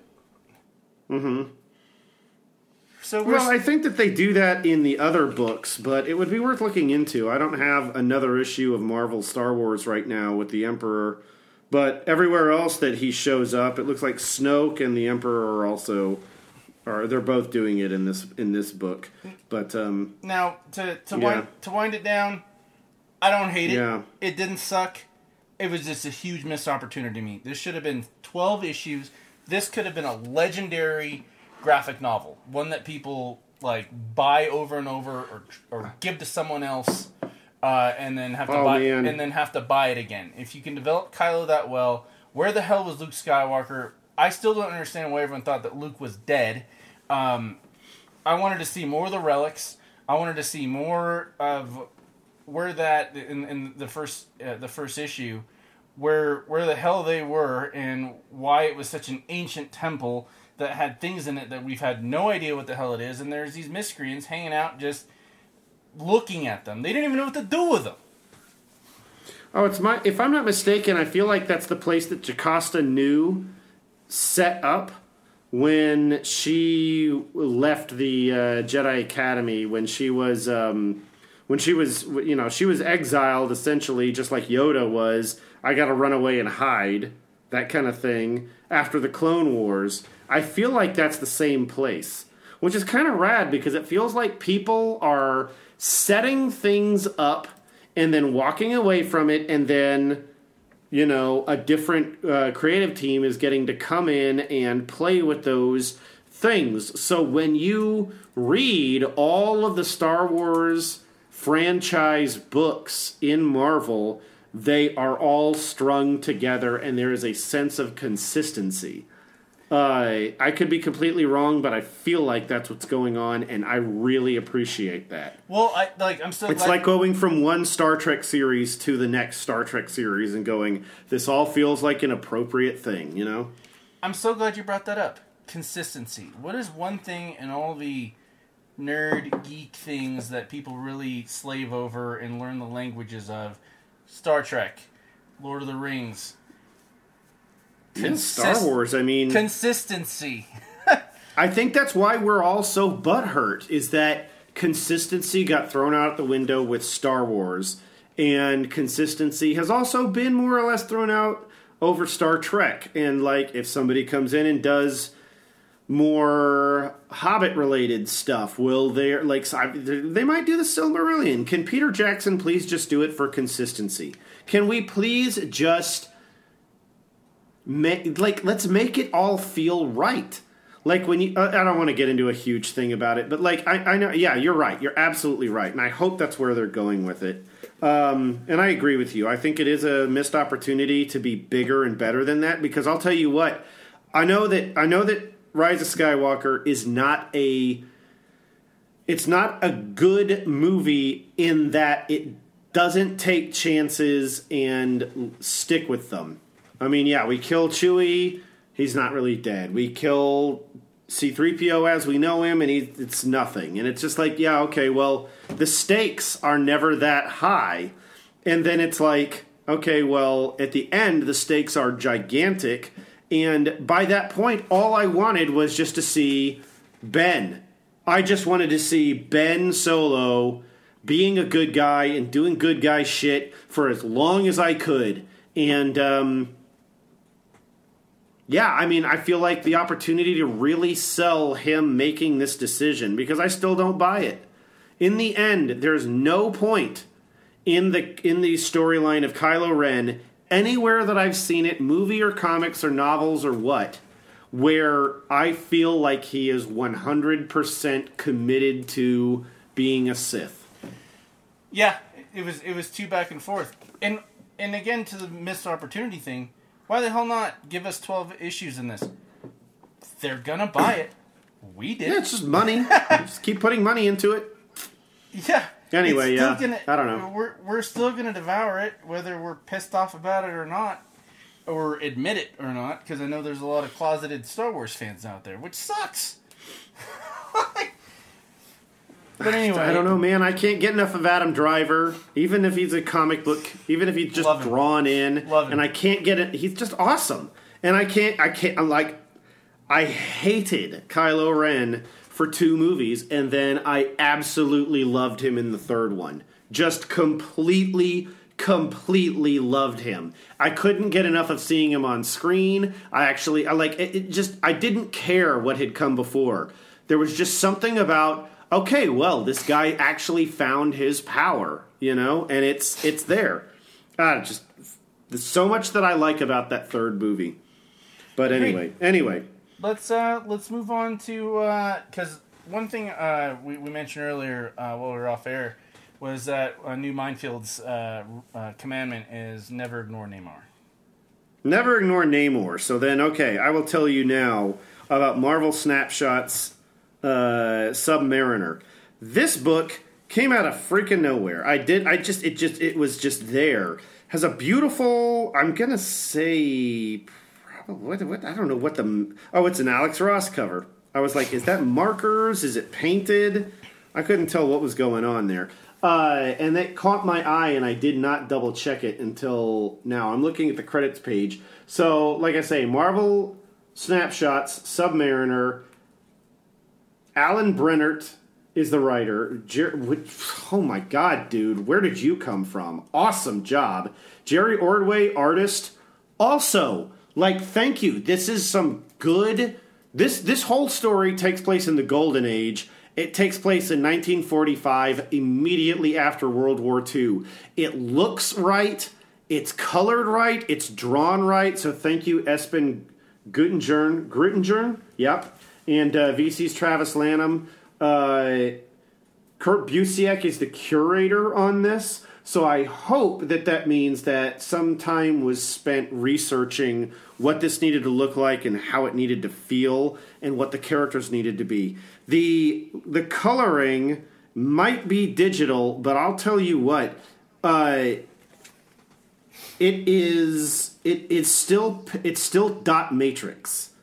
I'm not saying that computers didn't have everything to do with it. I'm not saying that computers aren't controlling what the printer was doing. But when you really like get a magnifying glass out and hover it over this, uh, it is dot matrix coloring, like what we would have seen in the like three color press or whatever um, in the golden age, and especially in the 70s and 80s. Old school goodies. Oh my god, yeah. So I don't know anything about these characters. I don't know if this is a consistent character from the, from 1945, but this this character is Betty. She is the protagonist of this story. Um, she's a beautiful blonde woman living in New York, and she has three brother or she has two brothers that just came back from World War II. One of them's on a crutch because he lost a leg. The other one is an alcoholic. uh, and um, they're all happy to be back together, except that they've all got their hang-ups because they're messed up from the war. But they all know that she date she dates Namor, and I'm like, I don't know. I don't have. I don't really. I might have some Golden Age reprints of Namor books from back then, but it's kind of amazing that like when she goes on a date with him, nobody's treating him like a celebrity, but he is somebody to be feared. Anyway, they go to uh, they go across the uh, to the Palisades in uh, New Jersey, where there's a theme park, and um, I don't know. Namor just can't fit in. He's just he's an anti-hero. He's angry at the surface world, and he's kind of a dick. And like his he's trying to make jokes and be friendly because she wants him to, but she's trying to make him a person and she's got it she's starting to realize there's no way that this relationship is ever going to work out because he's a fish man for crying out loud. He's going to go back to atlantis. Like what the hell He's does she have to offer on his feet. You exactly. every every second she gets pissed off at him uh, or not not like just pissed but like pissed or disappointed she shows a full range of like anxiety and wariness. I'm not saying it's all just like hey i'm catty and pissy no she's she's got all these different features going on because he is depicting he's being himself and trying to fit in and doesn't work. It's really fascinating to watch this. And then uh, da, da, da, there's all these differences because he's like he's just been in Europe fighting with the invaders and the in the All-Winners Squad and like uh, it doesn't like he doesn't understand well, Americans. You have so many things. You have all of these frivolities like this theme park and all of these groceries and things, and they don't have anything in in, in, in Europe. They don't have anything in England. They don't have anything in France. Nothing in Germany, Brussels. Belgium, they're all bombed out. It's a nightmare. And like then some jackass shows up in a metal costume and uh, he's like, "Oh, I'm the sh- land shark or whatever," and I'm like, "I don't know. Is this a legit guy from this golden age?" Namor shark. punches him across the chest, and it scrapes off part of the part of the uh, armor, and there's a there's a swastika underneath. The guy is a former Nazi, and even he knows that his Nazi regalia is no good, even being a bad guy. Like, I'm not coming over to be a dick Nazi in the Even U.S. guys. I'm just coming over here to get what I can get, but I don't even want to be perceived as a Nazi. And Namor loses his crap about it and just rips the guy a new one. And everybody's automatically like, oh, Namor's on a tear again. Like, everybody's seen this before because Namor has gone and flooded New York in the past, and Namor has shown up being the bad guy, and the Human Torch, the Golden Age Human Torch, has had to come in and save the day in the past, or the Angel, or uh, the Wizard, like all of these Golden Age dudes. They actually show up and they all help try to rescue everybody and save everybody in the theme park. The Human Torch and Toro. Um, it's just, it's just, it's a wild like post-war romp, really. And uh, in the end, it's kind of impressive because it's like you're seeing a whole part of the world that just doesn't exist anymore. And it's fascinating to me that, yeah, I hope Kurt Busiek is like leading a team of researchers on this. This is good because it's dense. It's good because it is well drawn, well depicted iterations of characters we don't get to see anymore. Um, it's not that they've outlived their usefulness, but it's like they have replacements. So we don't have stories to pick up. But we do have Captain America and Bucky. And then it's like every single frame is extra- extraordinarily detailed. If you're not getting a frame that has an, an incredible background, you're getting a frame or a panel that is wrought with emotion. And I'm just saying, like, oh man, I mean, what did I pay for this? Let me go back. Bet it was like eight bucks.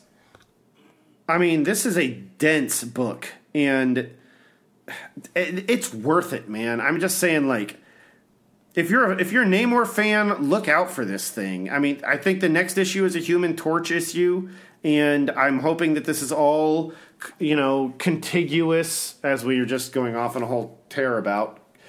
uh, contiguity, as I've bastardized the word in the past, but like. I hope that I hope the next book takes place after this one, and we can have some kind of like a. It's just basically if it's going to be a snapshots on, and it follows through on all of these characters. I mean, hopefully by the time we get to the angel, we aren't all like, okay, well that's lame because nobody really knows anything about the angel anymore. I don't know anybody who's like, oh yeah, I've got Angel comics or whatever. I mean, there you have it. But yeah, it's- buried from from the, the 40s. Yeah, I mean, hey, I'm a guy that doesn't even have the super soldier serum. I don't know. Did you, Detectives. Did you, but you enjoyed. the- Did you enjoy it? Oh yeah, I totally did. I'm just I feel like it really accomplished what it was going out for, you know? Hey, let's take a care like I I really don't know. I don't know everybody if this Betty character who is the protagonist is uh was Namor's wartime girlfriend. I'm just saying like it's amazing to go back and look at that like I'm fascinated by the night nurse. You know, like the character of the night nurse, a four issue book. We gotta that do was a a- romance book. We got to do a whole issue on that. Ultimately, I'm, we're going to have to. I have two issues of Night Nurse, and I can't find the other two issues. And people are always like, "Oh, that's going to be expensive." And I'm like, "Well, if we find it, I'll see if I want to pay for it." But I, you- I know gave that they're reprinted in Marvel Romance that came out in like 2012. Yeah, I gave it to you. Oh, okay. I'm sorry. I didn't know. I thought I picked that up at like a, a Hastings, but then at the same time, No, it's I a- feel like I it's like six comics in a in a in a flimsy cover. yeah, it's a trade, right? It's a it's a It's- collected it's, work. It's a, it's a mini. It's a mini trade. Like, Okay, I'm sorry if I don't remember you giving it to a- me. I remember seeing it for like three dollars on the ultra clearance bin when Hastings was collapsing as a company. Three bucks. The thing was eight dollars or six when it came out. Yeah, I mean it was. Hey, let's move this product. Let's get it out of here. Yeah, We're I- we're too busy selling exercise equipment and airsoft I guns just, and uh, s- skateboards now because we don't even know what we're doing anymore as a company. Yeah. Uh, all right. Let's see what. What I do you got? What's next? Let's do. Da-da-da-da-da. I'm gonna do X Men number eight. Right on, right on. All right, let me pull this guy up. Got all my books in front of me. What am I looking at? Okay, so I popped hard for this one because I'm a huge Brood fan. Um, We're talking that. Okay, so what's happening in the pages of New Mutants right now, or, or just finished, was New Mutants went into the Shi'ar Empire and they were imprisoned. They helped rescue uh, Deathbird. They helped reestablish order, and they were allowed to place a uh, a flower from Krakoa uh, in in the Shi'ar Empire. So they were able to get home pretty quick. And um, one of these dummies, I think it was Wolf Wolfsbane, brings back an, a pretty egg that she won from the Starjammers, and I think it was like a poker contest or something like that. And um, uh, the the little brood guy, what's his name? Uh, Bree or something like that. Let me pull it up. I'm, I'm- I'm going to. Is it Doop? fast as I It's can. Doop, isn't it? He's Doop. No, no. Doop was that floating uh, ball of boogers. Um, Slimer. Come on. Broo. No, his name's Broo. He's a really smart brood. He's not really connected to them uh, in the sense where he's part of the hive mind. But he walks in, uh, Magik, everyone's there, just chilling, and he's like, uh, I'm going to read it to you. Actually, I'm juicing because I can't eat any of this because they offer me food. Uh, I'm trying to drop down a few, but what are you doing with that? With what? with that and points at this gorgeous egg. Ah, that's my space booty. And he's like, I'm not quite sure exactly how to put this, but I'll give it my best effort as he adjusts his little, like, uh, Morpheus style pin to his nose, what is uh, Oh. va- vaguely a nose, uh, circular glasses. Listen here, you insane preferred woman. That's a king egg. And we've got a problem because the the brood only have king eggs once every so many years, and everything is tied into them. They can sense it. And uh, I, I wanted to bring it back because uh, one of the things that really bothered me from back in the day and the uh, '94 uh, X Men animated series was that they never really accidentally or uh, not accidentally uh, actually officially introduced the brood. they right. they intro- they introduced uh, this. It was an episode where Rogue's uh, original boyfriend that she drained the power and life out of and put him in a coma forever. Cody? Uh, yeah, Cody is like, "Hey, babe, I'm back. Let's be friends." And uh, he leads her to the Brood, which isn't really the Brood. It's a weird hybrid. Like, it was like if someone that was making uh, X Men action figures was like, "Well, these don't look cool. Kids want this," and, and, and, Yeah. that's that's how they des- that's how it was like they designed the Brood, and they never officially called them the Brood. And um, what happens is Wolverine is present when he hears a loud giant bang when the Acanti space whale, that big giant red whale, um, that they're all in, infested inside of. Uh, well, Yeah. it, it starts out like right when uh, Brew is like, "What the hell? We need to get this off the planet. Give it to me now. We're in trouble." And then boom, like giant crash because uh, when the Acanti crashed, and more of them are coming, and we've got Brood up the whizzing, and uh, I just love it because we're we're looking at Cyclops, we're looking at Marvel Girl Magik. They're getting a, a really fun chance to run with as many X Men as they can. Like imagine like when you're watching or or you hear a new X Men movies come out. Well, what mutants are they going to be? And they say, Oh, yeah, I think it sure. was Yeah, is Colossus gonna be in it? X- yeah, X Men Two. It was literally about to say X Men Two. Is Colossus being it? And you see him slowly changing into the silver on the commercial, and you pop like crazy. Um, they're getting full run, and just there's that person. There's Dazzler. Uh, we they haven't really showed Pixie, but they show her in the listings of the fighting because they have a uh, they pretty much have a gauntlet throwdown uh, of of mutants fighting each other. I mean, it's it's a they're doing the best they can with this new environment, and they haven't ruined it yet. And so the Brood are coming. Cool. They're here. Uh, dude, Scott is got uh, one of my good buddies, man. Uh, one of the one of the things that really got me to like him, like what was our second or third conversation? He mentioned that um, Cyclops is his favorite X Men, and I'm like, how the hell is Cyclops your favorite X Men? You don't just pick Cyclops. Nobody likes Cyclops. You get Cyclops because you have to have the leader. Because you, if you're buying Ninja Turtles, you got to have Yeah. Leonardo. You, you got to have Leonardo. But there's an accuser who's uh, figured out that uh, the X Men have this, and also they've caused some trouble and made a, A Kree accuser? yes, yes, sir. Oh, okay, great, great. We've, we've Uh-huh. got a we've got a Kree accuser, and Guardian is out there training his son, uh, Kid Guardian, to kill Brood. and, uh, the word gets out that we need to get to Earth, and there's a King Egg because that's not really been a problem before. I mean, they've, I've I've heard mention of it before, but not where it was like a full on because you know when it comes to aliens, it's always like the mother alien, you know. Right, right. But we've got Well, it's supposed to be that idea that like you can eliminate this one thing and all of it will st- settle down. I don't know. I am so was a lot burned of- out. If I see another story where somebody kills the sn- head of the snake and the body dies, like, please, it's. I am so sick of that. Like even Avengers, please. Like why, why, why? Oh, all of the all of the uh, army dies because we lost contact with the mothership. Give me a flippin' break. That is not how the world works. I want to see a denouement in a story where oh yeah, blah blah blah. We're cleaning up. We're gonna win. You know, yeah, they're we're covered. We got these guys are all over the place, but we're gonna defeat them because because we know it. You know, I mean, it's just that simple. All it's all you got to do. It's two minutes.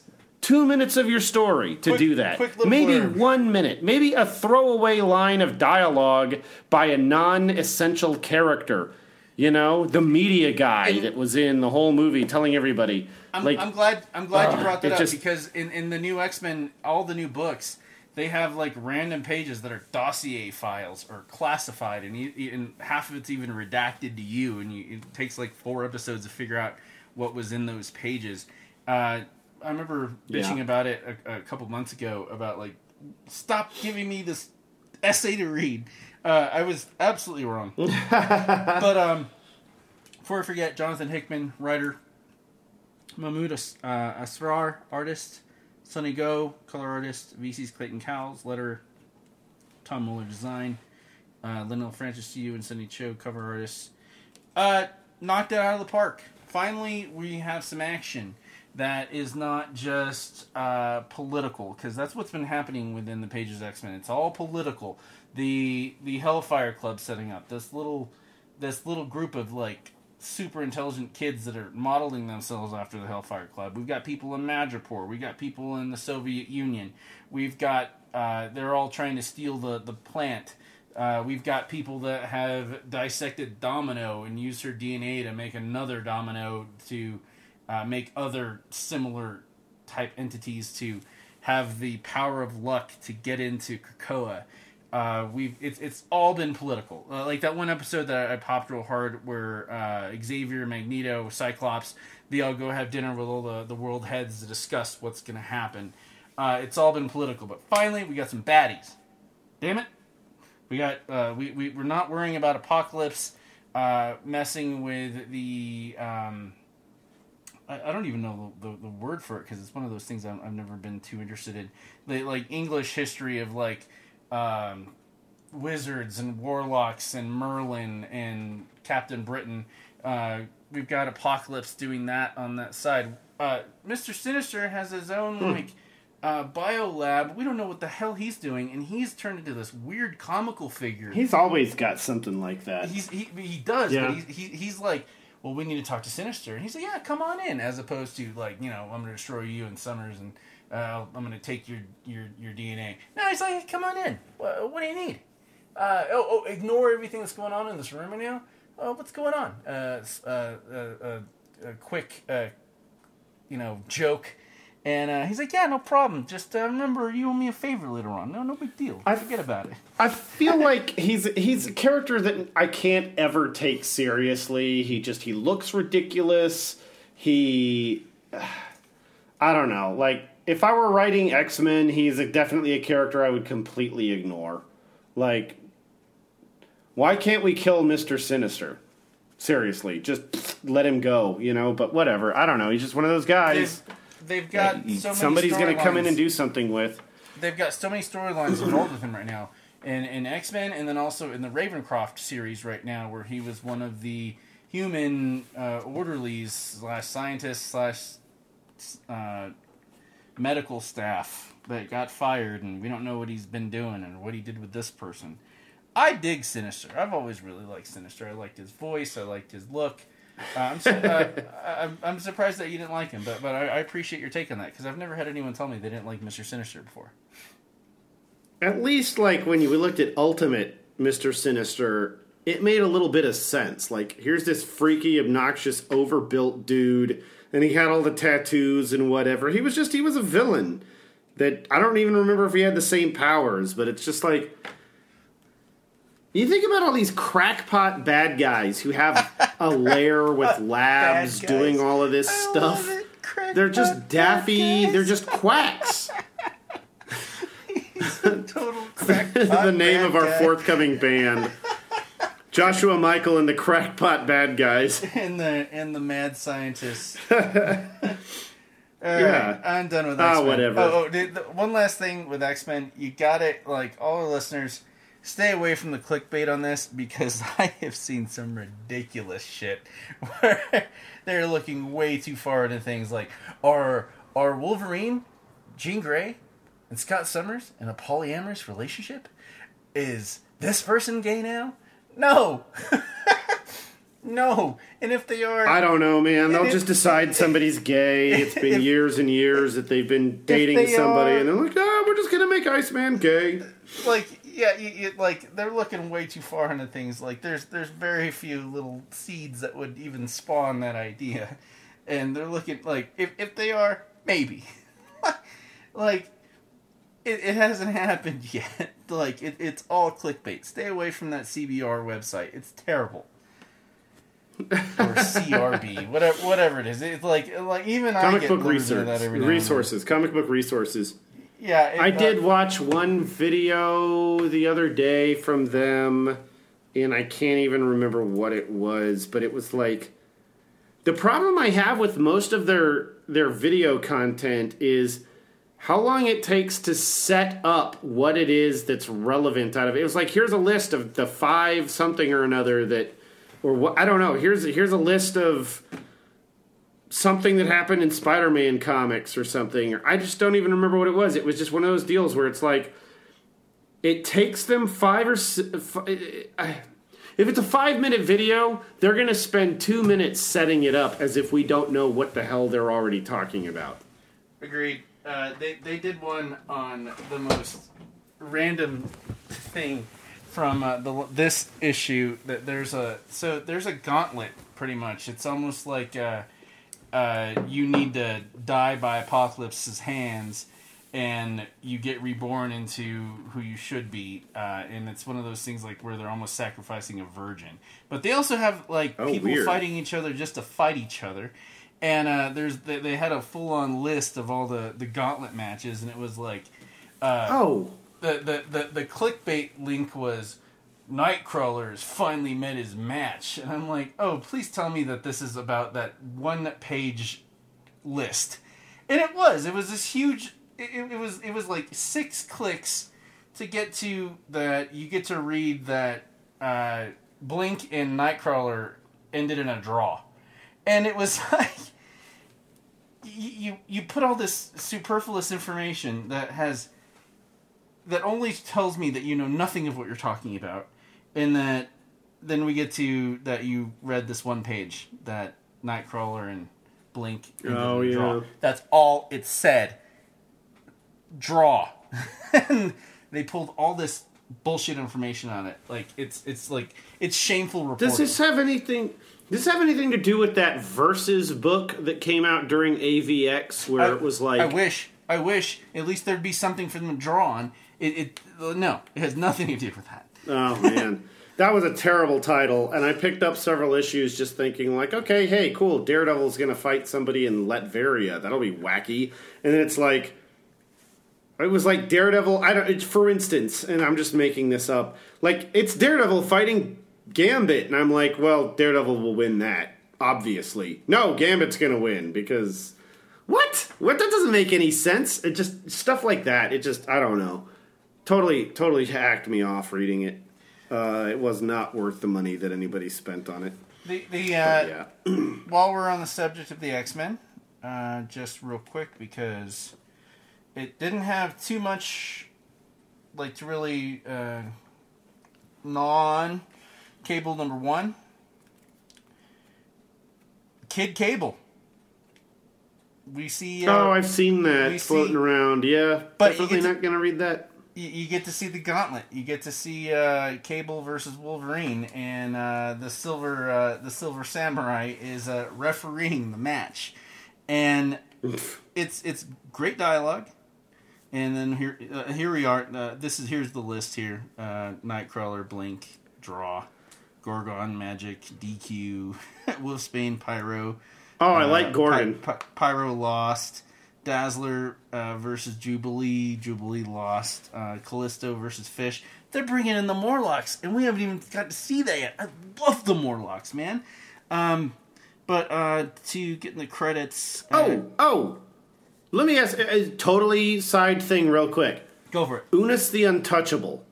In any of this X stuff, have you seen or heard anything from Unus the Untouchable? Let me look.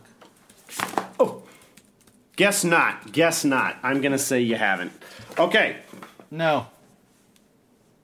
no, I haven't seen anything with him in years since like 2006 or something like that, 2007 or whatever. I feel like he was being a dick on Genosha after Cassandra Nova wrecked it, and uh, with the Sentinels. And then after, uh, like before that, I hadn't seen anything with that character since like the first, second, third issue of actual X Men, like in the '60s.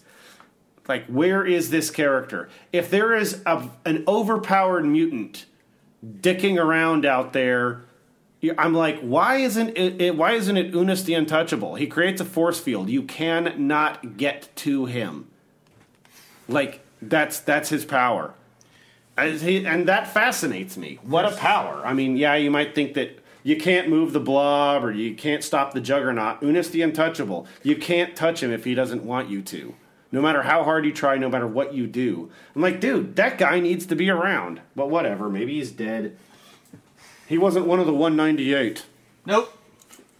So we got uh. Anyway, Gary what do you got? Gerry Duggan, writer, Phil Noto, artist, VC's Joe Sabino, letterer, Tom Muller, design, Phil Noto, cover artist. Hey, this was a fun ass X Men comic, and it's Cable is one of the people I've always been the most fascinated with. I, I, just I love the guy. I love his look. I love his attitude. I love Graymalkin Manor. I love the Askani'son. I love the fact that he is the son of uh, you know Scott and um, Jean, and uh, uh, the the idea of, of Scott giving hope to him as a baby to take into the future to uh, back in the uh, uh, the Messiah story. I mean, I, I I've never been disappointed with Cable. I dig this kid. The only thing that was weird was uh, the the fact that the Krakoa has merged with another island. We talked about a couple months ago. That was kind of like Yeah. the, the, the the female version of it. And there's a giant lion that is running amok, and uh, I see this giant lion. I'm like, he's got a thorn in his damn paw. sure as shit, he's got a thorn in his paw. and um, So is there a mouse mutant that's going to pull it out or something? uh, him in armor, and uh, he pulls out this awesome magical sword and removes the the thorn, and uh, we we get this new story about the, the, the magical sword is a sword of a uh, a race of sentient armored androids. I don't, I don't know. They're they're they're from the past, and uh, they they find the, the dead body or or defunct. It, it almost looks like uh, the Shredder or, or Silver Samurai, or, or and crossed with Rom, and um, he takes the sword and and removes the the the thorn and. Summers takes it away from him, and they, they got to think about it. And then these uh, there's an intergalactic space museum that has a few of these defunct uh, uh, armors that wake This up. This is all over the place. It's- this is so weird. it's completely all over the place, and it was a lot of damn fun. And at the end, uh, we see that uh, adult Cable is alive and well for some reason, which kind of makes me mad because when they killed him uh, a couple of years ago, it was a great story with uh, Ahab and uh, going back and forth with Kid Cable. That was like three years ago. Um, it was a lot of fun. Pick it up. Have fun with it. This is something that you would absolutely read and just be like, God damn, that was awesome. There were so many things that happened in it. Just like you said, it was completely all over the place. I didn't even realize it was all over the place because I was having so much goddamn fun reading it. And I feel like I've watched so much. It's just that's I'm the talking like daffiness of X books. They're just every place. Yeah, there you go, man. Right, but then you let me talking about. Uh, Well, all right. Cable. All right. What about him? Sorry? no, I said thank you for letting me talk about cable. Uh, Rom. Oh, Give there you some go. Why not? Oh, uh, yeah, I'm going to say. I, I don't know.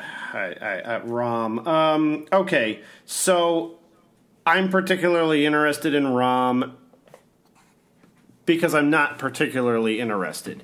But I have buddies at my comic book store, my local store, who are always more or less trying to push ROM on me because they know that I'm into the cosmic Marvel stuff, mainly from the 80s and 70s, and uh, mainly from the Dan Abnett, Andy Lanning era, the rise and fall of the Shi'ar Empire, and some other stuff like that uh, it goes a long way with me. I liked Guardian. I'm not. I'm not trying to be that guy, but I liked Guardians before it was popular. It's just like, okay, well, this is fascinating, and so then they're always like, Rom, you should be reading Rom, and I'm like, why? And they're like, well, because there are really cool appearances. Like, yeah, hey, here's Rom Space Knight versus the X Men, or Rom Space Knight versus the Defenders, or something like that, and you're just like or I don't know. There'll be just it is like I say, it'll just be random appearances and stuff like that. Now, the speculation market has jacked the price up on all of those comics now, so you can go someplace and get a grip of ROM comics, and you're like, okay, well, awesome. So I've got a ton of that. The problem is licensing. So ROM was a toy that uh, well, let me see here. I think it was a part. Somebody, let me let me look this up. I had it. Okay, ROM was a ROM was a toy. Came out in December uh, 1979, and. Uh, Parker Brothers got involved with the concept, and then they they gave the license for comic books to Marvel, who then were like, okay, whoever happened to be working on it, like Sal Buscema was the main artist. Now I've got beef with him because of his spectacular Spider-Man run in the '80s.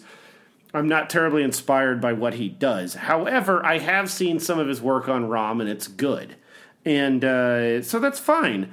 But th- like I say, the licensing is the issue because then it's the license. They lose the license, and suddenly they don't get to do anything with it anymore. And then it's a question like it's always so weird because like the wraiths or the dire wraiths were kind of the bad guys in this, and then the space this- knights of Galador. What? Wasn't this all started from a toy? It, yeah, that's what I'm saying. This was a toy, and Marvel created an enormous uh, chronology built around this character, built around the Space Knights of Galador, built around the Dire Wraiths as the bad guys, and then I think the Rigelians and the Recorders and the Monitors and all these different characters come out of this. And then it's weird because it's like, okay, well, if those are Marvel inventions, then how are they transferring over to IDW, who has the license for ROM now? And they're talking about doing a movie, and I'm like, well, then what are they going to get out of it? So you think about why we haven't ever seen Namor in a Fantastic Four movie. Well, it's because obviously the best villain in the Fantastic Four is Doctor Doom. I'm, but however, Namor is a character that persists across the board in the Marvel universe and shouldn't be just tied down to the FF, but for whatever reason is. And that's why the next Black Panther movie, I hope, is pertaining to Namor because Wakanda and Atlantis went to war in recent books, and it was really badass what happened. So, hopefully, that's a huge deal and introduces him to the storyline. Likewise, Fox lost the license to FF, back to Marvel, so blah, blah, blah. So, licensing is the problem. You've got a toy, Marvel gets the license, it does all this great shit, and then it's like, okay, well, did that all, did all of that stuff go over to IDW? Well, it must have because they've got a book that came out in October of 2019 called ROM Dire Wraiths. So I, I picked this thing up because I saw the issue number two and I was like, oh, hey, it's a new ROM book. Let's see where they're going with that. And wow, they're focusing it on the Dire Wraiths, which I thought was a Marvel property. So I picked this thing up and I freaking hated it. That's that's basically what it comes down to. Like we were talking about what's good in writing. What I don't like about this book, let me pull it up here. My my complaint mainly stems from this being paying attention to some astronauts who are saying that the entire moon landing business was an idea to build a space station on the opposite side of the moon that we would never see from the Earth, and that we could keep hidden from everything in an effort to um, keep an eye on some BS that went down in space in a previous ROM book, apparently. So this is. You'd have to be reading the previous book, whoever had the licensing to it, to know what the hell's going on. Well, they get to this space station, and everybody gets introduced, and they keep getting introduced. It's like the entire G.I. Joe team is living on this space station, and they all have code names. So then Here they're I am. introduced by their by their real names with their code name, and their code names are I'm hoping I'm using this word right, derivative of who they are. So okay, Dr. Herman Hank Armstrong is the uh, co- is the co-captain of the space station. Uh, let me get to another one here. It, it, it just this is my complaint because it's almost embarrassing and sophomoric. Lady All Arms, who has four arms. Uh, Yeah, it's like in X Men from 2000 when Wolverine is like, "This is Cyclops," or uh, you know, Professor X is like, "This is Cyclops." This is Storm. She has powers over weather. This is Marvel Girl. She has powers over you know everything. This is Cyclops. He only has We one eye. it. Really? Are you Wheels? Is that what your code name is? This is bullshit. And he leaves, and then they trick him back in because they had a reason to. Well, this book has no reason, no way to trick me into coming back. When you're introducing your your bullshit Joe team, oh god, come on! I mean, like. Dr. Martin Flannery, the chemist, codenamed Mixmaster. Give me a freaking break. The doctor's name is Scalpel. The, Is he a DJ? Uh, the weapons tech is named Arsenal. Like, G.I. Joe wasn't that derivative sometimes. You know? Oh, the guy who goes out and finds paths is obviously Pathfinder, and the guy who goes out and blazes trails, we'll call him Chessmaster. Or something. You know, it's like, it doesn't it just I, I got to that point and I was like, I can't even take this seriously because it feels like a middle schooler wrote this now. And therein lies my complaint. Because we're sitting here for 40 minutes at the beginning of this complaining about what's good and bad in writing and what you can do to not you bring your entire toolbox and I feel like your toolbox ought to have a manual on what not to do sometimes. Ah, I don't know if the rest of it is good because I put it down halfway through, and that's not something I usually do. I don't like to do things halfway, but at this point, I'd really just rather go back and check out Marvel ROM and see if I ever need to get to the point where I'm reading this. There's a reason why there are. No, you know what? I'm going to cut it. Sh- I mean, I'm not going to say anything else. Gonna, I, the next thing I was going to say was particularly snarky, so I'll confine my comments to the weather. well, uh, give us uh, why uh, Jessica Jones, the last two were good, because I know that that hurt just to go through. Oh, Jessica Jones was totally bomb ass awesome. Um, I don't know how I missed the the uh, issue four, but let me say this: this is still the blind spot storyline. This is Kelly Thompson writing. Way to go, uh, Mattia de de Ilu- the artist. I can't get over how good this art is. I'm start the more I read this book, the more impressed I am with it. In this issue, we actually see this person's iteration of Spider-Man, and it was pristine. If you met this Spider-Man in this costume looking like this, you would be astonished at what you had in front of you. Likewise, the backgrounds are phenomenal, and then when we get into coloring, uh, where da, da, da, da, da, da, da, da, I don't have. I've got a graphic designer here, so Carlos Lau. Uh, I gotta say that like some of the textures on the buildings were really really beautiful. Like there is a scene where Spidey is sitting on a park bench and Jessica's talking to him, and you could tell that there was rust on the uh, garage door in the background because it was incorporated. And I'm just like, that's good texture. Way to go, guys. Also, uh, da, da, da, da, da, where is it? VC's Cory Petit, Petit is the letterer. Um, okay, so this is still the blind spot storyline. Like I start, uh, like I say, the first page is devoted to a little talking head sequence with Jessica, who is still embarrassingly stuck in a vintage Captain Marvel uniform or costume, as it were. You know, the lightning strike one with no pants, and she's Right. chained to a chair and she's talking to somebody, and we still don't know who the hell this is. Well what we've encountered throughout this book is that pe- that these women who are in some way strong in their personality or character and women who what we're starting to understand have some um, relevance to the cold case life Dia, the woman named Dia who got killed in um, Jessica's office at the end of the first issue. She's turned up alive, Elsa Bloodstone was killed and turned out alive. Jessica Jones got killed and turned up uh, turned up alive, and she's still running around taking care of all of this. Well, so have a couple of other people, and this is like very. This is like what the hell is this? You know, Right. for once, for once, Marvel Comics killed a bunch of characters and made it make sense that there would that a character would come back to life. Thank you, thank you so much. Now, I'm not saying that they bone that every time they do it, but sometimes they do. I'm really sick of characters dying and coming back. This time, it really, really works.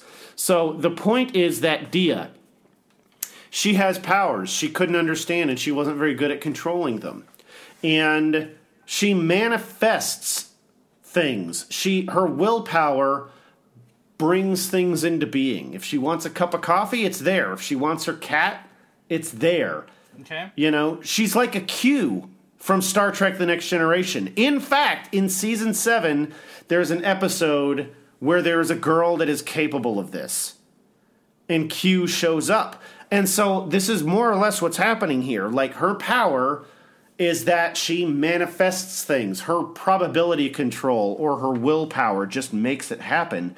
Well, she had a boyfriend some years ago and he basically became abusive and so she decided the way to make him chill was to give him comparable powers well the problem is that it split him into two corresponding pieces he realized how awful he was and he took the evil aggressive and negative aspect of himself and more or less wished it away from That's the awesome. honorable decent That's ability awesome. it is awesome, and then simultaneously made me think immediately to a Star Trek the original series episode, The Enemy Within, where Captain Kirk is beamed back to the ship, and uh, a magnetic ore from the planet they were on influenced the transporter buffers, and it split him into two different Captain Kirks a weak Captain Kirk who wouldn't hurt a fly, and an aggressive, angry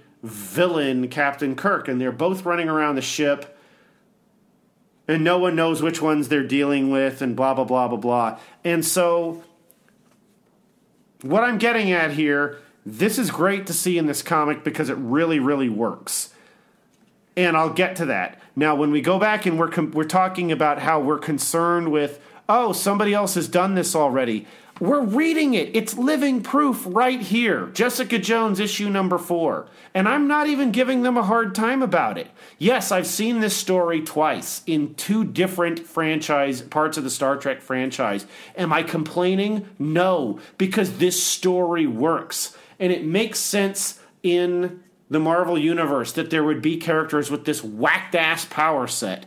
So, what it amounts to is that Mary Jane Watson gets killed by the aggressive asshole version of this of this guy. That hurts. And you're looking it hurts to read this because Spidey is comp you're not seeing Spidey be like I have to avenge this. You're not seeing Spidey swing into action. Jessica Jones rolls up on him and is like, "Oh my god, I bet I know that Mary Jane Watson lives here and I know that Peter will be here. Oh, there he is on a park bench, totally beside himself." And you've never seen anything more sad than Spider-Man not doing his job. He is so in shock, he just gets up, he's told to go home and he gets up and he walks home. And it is so hard to take that page. But she goes in and figures out what's going on and then Dia's involved and she you know, you go you get into the next get into the next issue where uh in issue 5 you know, you've got the good guy version of the dude who's chained to the chair, and then you've got the a hole version of the guy, Jared, and he's lording himself over both of them. But then he gets up and leaves and uh, does what he's doing, and Jessica just rips herself out of the chains because everybody underestimates her. That's her power. Everybody underestimates Jessica Jones. She's incredibly intelligent. She's an amazing detective. She's got super strength and she can jump slash fly. Like, is she bulletproof? No, she got shot in the head and killed. Like, It happens. she can do she can do amazing shit. And everyone dismisses her abilities because she's just a woman. I think that's what we're getting here. I don't know, and man. She's also. I'll buy that. She's also like I don't think it's just a woman thing. I think uh, like old school like shitty men mentality. She's also a drunk. It could be. an addict, uh, backstabber. Yeah, but nobody. I don't think Uh, really people know her outside of her particular circle. I don't think they know that. Hey, I'm not going to say that they don't, but like, I don't think that that's just like part of the common knowledge. You know, like if you if you oh, Spider-Man spins webs and he can stick to walls, but nobody knows that he's also a scientific genius. Yeah. You know what I mean? I mean, Iron Man does, and like Captain America or whatever. But the the point I'm getting at is that what this amounts to is here again another fantastic item. I've already seen this this issue done in issue five. Jared realizes, or Jared, the good guy version of Jared is like, we could just kill him and then I could just be good. Like, I can just be the good version. And Jessica's just like, no, you can't. You have to take him back within you, and then you have to cope with the reality of what's been going on. You have to cope with it. You have to absorb it. You have to exist within it so you can control it and tamp it down. We all have to grow up. And it's awesome to see that coming from Jessica Jones, who has all of those unfortunate and negative character traits. And maybe she had all of that, but maybe she's growing up. And that's what I want to see character progression. I want to see these people get over their problems. So it's one thing that I've talked about several times. Where have we seen this before? Well, I, you know, Scott Pilgrim. Go back and look at Scott Pilgrim. The movie did not do this, I'm going to say properly, but they did it satisfactorily uh, because issue 7 did not come out before the movie was released. So, Yeah, Nega was- Scott Yeah. Nega at the end of the movie. That's, my favorite part of it. Scott is a dopey jerk because he has not accepted the negative things that he's done to people and put people through. He really hurt Kim Pine. He really hurt Envy Adams. Knives. He really hurt Ramona. He really hurt Ch- Knives. I was about to say Chives because I was going too far. Knives Chow. And like, he hurts everybody, but he's too dumb to realize it. But when he has to fight Nega Scott, after like that's the only way that he's capable of defeating uh G-Man at the end. And that's my favorite aspect of it. He has to absorb the badness that he's created in the world and make it part of himself so that he can accept who he is as a person. How long? and then he can apologize. how long can they keep doing this with Jessica Jones? Because I feel like they keep doing this over and over and over with her. What do you mean? We're doing what? like every time we get a new Jessica Jones story, she's come back after she's left and been absent, and Luke Cage is pissed at her. Where's Oh, they, where's you my know what? kid? No, he's not pissed. No, no, well, I'm, He's I- totally not oh, uh, pissed. no, I'm just saying that every time I, see, I, I, I ever see a new Jessica Jones story, she's back after an absence. She's in trouble. She takes on the wrong case. Uh, it starts out with innumerable mistakes right off right off at the bat. How long can they do this for? I mean, is it like Moon? I- I don't Is know. it I mean- Moon Knight, where where we get like, uh, I'm totally sane, and then like issue five, issue five, you're like, mm, no, no, you're not. and but they always do that. Yeah, just I mean, you know, yeah, that's that's kind of how we set things up and that's the beauty of it. I hope we don't see that much all the time because um because this is new. This let me let me because it's not Brian Michael Bendis. This is Kelly Thompson and she has the reins of this title of this character right now. And just because this story came to a successful conclusion in issue 5 it's still going to be Jessica Jones' blind spot for however long they're on this that this writing team or this creative team is doing it, and uh, because that's how the uh, issue how the issue nu- number six has been. Um, I can't think of the right word. Uh, you know, uh, sub- suggested. So At a certain point, yeah, do, it does beg the question. I mean, like, why is Jessica going at it alone?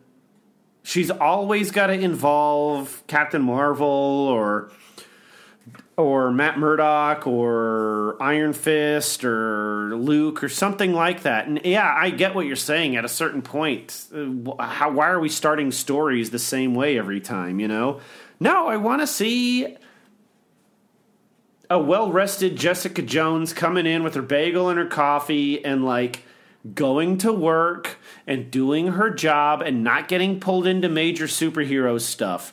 It would be interesting to just see her tackle a murder. It would just be interesting to see her. But that's not the world that she lives in. She lives in a world of superpowers. And yeah, when she's going around doing her thing and not having to use her superpowers in every issue, that's kind of awesome. But at a certain point, it's like when you're Elsa Bloodstone, you run around in that costume. When you're Jessica Jones, you might be doing the other, doing the same thing, but you're not monster hunting. You're wearing, you know, vinyl pants and a leather jacket and a low cut tank. That's basically it. You know what I mean? So, I don't know. In the end, totally I'm, I'm hoping I get it. yeah, yeah. There you there you have it. I mean, how how how long can they do that? As long as that's what people want. But like, really, I hope that they would see. I, I feel like she grew up a little bit in this story because she got to be. She's she's got these people who are just significant, slightly younger than her that she was able to push into doing some right things and. uh you know, hey, yeah, I'm not the person you should be listening to, but you probably have to grow up a little to tackle this problem, which is funny coming from me. That kind of a situation really goes a long way with me. I want to see pr- progress, you know? At a certain point, I'm going to get really tired of her baby being a baby because I feel like that baby has been a baby for 15 years now. But there you go. Hey, man, they can always uh, think outside the box and do something a little bit better with it, and not just a little bit. I mean, look what they're doing with Daredevil right now. Could you imagine that we like five years ago, if I came from the future and told you that this is the sort of story we'd be getting from Daredevil, would you believe me? Uh, no, I totally would not have that. Yeah, that that Daredevil story that we've been going on about for months and months and months. Um, it's insane. It continues to kick ass. What, dude? At a certain point, it occurs to me, like Jessica Jones, every five minutes needs help from some of these people. At what point is she going to show up and be like, "Hey, Matt, I'm here to help you," you know? And so- or is he going to go to her and say, "I need your help, Jessica"? That would be astonishing. I'd love it. I mean, anything in Hell's Kitchen, I I, I love and adore, man. I remember I was going through my uh, Women of Marvel uh, comic cards today to just bone up on the uh, well, uh, that's a terrible word to use to uh, educate myself on things I might have forgotten about the the Women of Marvel. It's a solid 100 and, 100 uh, and one card set that touches on so many of the great characters like Typhoid Mary, um, X23, uh, introducing Angela, um, uh, Jessica Jones. Uh, just, just here's a quick little blurb. This is what you need to know just for a little bit as of right now. And, Yeah. and ah, dude, yeah, I need to, I need to read these. I I feel like an asshole that I haven't read them. oh, don't worry about it. But let's uh, let's It'll finish all up. be okay. What else you got? let's finish up with Yeah, what else you got? We got Nebula. Oh yeah, Nebula. Nebula the number two, new Nebula book. dude. Man, dude, how do you feel about this? I'm freaking loving it. it's it's it's out of the it's out of the traditional sense of everything I'm reading right now. Uh, um, I typically I hate amnesiac stories. Uh, however, li- li- like it's a bad Days of Our Lives episode. Um, it's not it's not hurting me because you know that that that new system that's upgrading her is constantly you know rebooting and and, and, and making her better. Where she's gonna get her memory back. Uh, the one thing I Yeah, really totally. liked about this particular issue was that it was the first time in quite a long time that the actual fighting, like action, moved the story as opposed to like I mentioned it earlier when you're reading a Hulk comic and you, or an Avengers comic and you're just speeding through it. Okay, fight, punch, punch, fight, fight. Superman did that. Okay, like that's pretty. Until you're looking to get some more meat and potatoes. And no, this entire book was meat and potatoes. It really was. I don't think there was a moment wasted in here. Uh, she's on this world where what it, I don't even remember. Th- it, that's the thing. I don't. I remember aspects of the first issue, but I remember. But this, this in and of itself, you could just pick this up and you go like, okay, hey, no, this is enough. I get it. Like something she doesn't know who she is right now, and We've got, uh, uh, we've got Vita and yeah, I mean, she's just on this. uh, Anila. Oh, sorry, dude. I apologize. I'm getting excited. Oh, not at all. She just crashed on this planet. It's a dirt ball. She gets picked up by a random civilian who's quite friendly and who's clearly trying to take care of business herself and not have to rely on the local like. It's a little Star Uh, Warsy, little Star Warsy, needing the uh, the uh, moisture. It's a western. Yeah. Oh yeah, I get you. Yeah, it's it's. How many places tonight have we been like? Okay, yeah, hey, we've seen this in another place. That's not stopping these guys. Agreed. That's not stopping these guys. Guys, if you're writing, if you're writing anything, if you're creating something, and you're just afraid that somebody else has done it, do it anyways. Just see what happens. You know, You might- nobody, anybody who comes after you, you as long as it's not outright plagiarism, Yeah. you're fine. Agreed. Anybody who comes after you is jealous because they're not generating content. Yep, just like I mentioned earlier, when people still ask, "Are you guys still doing your podcast?" Like you know, random people I work with or people I know that have no interest in it, and they'll they'll, they'll say, "Oh, I'm sorry, I haven't Oh, listened they- to it." I'm like, dude, They I- don't know what to ask. Yeah, it's like I don't care you're not listening to it. Like the right people are finding this. Like don't even don't even don't even sweat it. Uh, but Yeah, if you're listening, you're the right people. yeah, just Uh, it, it, it's funny. I don't know, dude. This this issue is a western. Like this is awesome. You know, I mean, this is this. I'm not going to say that this is a trope. We've seen this kind of thing before, and it works because it's realistic. You know, it's Elnor in Star Trek Picard. It uh, you know being super excited about some outsider. It's uh, it's the rifleman. It's God, I don't know. It's definitely Star Wars. You know, I mean, I love the Rifleman, man. You picked the right one. I love that damn show. My mom made me watch that since I was a child. Yeah, I started watching it uh, several years ago when I remember Gene Roddenberry saying that, like, or well, Gene. I don't remember if it was Gene Roddenberry, but they said that like Star Trek was wagon train to the stars, while Deep Space Nine is the rifleman in space, and it is. It's a it's a it's a it's a guy and his kid in a Wild West type of town, and they are dealing with the locals and the people who are influencing the place from the outside. It's a phenomenal concept And a kick why that's why kick ass rifle. You could even get a, a little daisy little Yeah. shooter that would mimic it, and it would still shoot shit. that's why like that's why I like Machine Man so much. I feel like Machine Man at its best should be a Hulk type of story. Going from town to town, discovering more and more about himself, try on a quest to find it find his creator, you know, uh, why am I here? What what are my capabilities? How do i how do i improve on people's lives? And there's always somebody chasing him. Sunset Bain or the government is always at the army is always after him. I mean that's the hulk that's quantum leap. You know different place every episode. Easy couple of duo co- co- cast of characters. A little preface every episode so you know what the idea is if you've never seen it before. Fixing something. And then learning more about yourself and going on. It is it is it, it's the fugitive. It's the perfect thing. Like if Nebula was amnesiac doing that for like 6 issues, I wouldn't have a problem with it. But that's not what's going to happen and that's okay because she's figuring more and more stuff out every second. You're right. The the action actually propelled the story to a certain degree. Uh, and I can't wait to see what's going to happen next. Like, I want to know more about this character that she's got. They're gun. They're like in a Mexican standoff uh, from like. I mean, a space Mexican standoff, gun to the head, knife to the throat type of situation. At the end of this, I'm uh, looking forward to knowing what's what's what next. Is this the first time Nebula has had her own uh, series? I can't think of any time ever seeing a Nebula story. Yeah, Like, I don't know. I mean, like Nebula has blown up in the last few years since Guardians of the Galaxy, the movie, because she was not really something you could take completely seriously in the uh, in the '90s when the Infinity Gauntlet popularized her.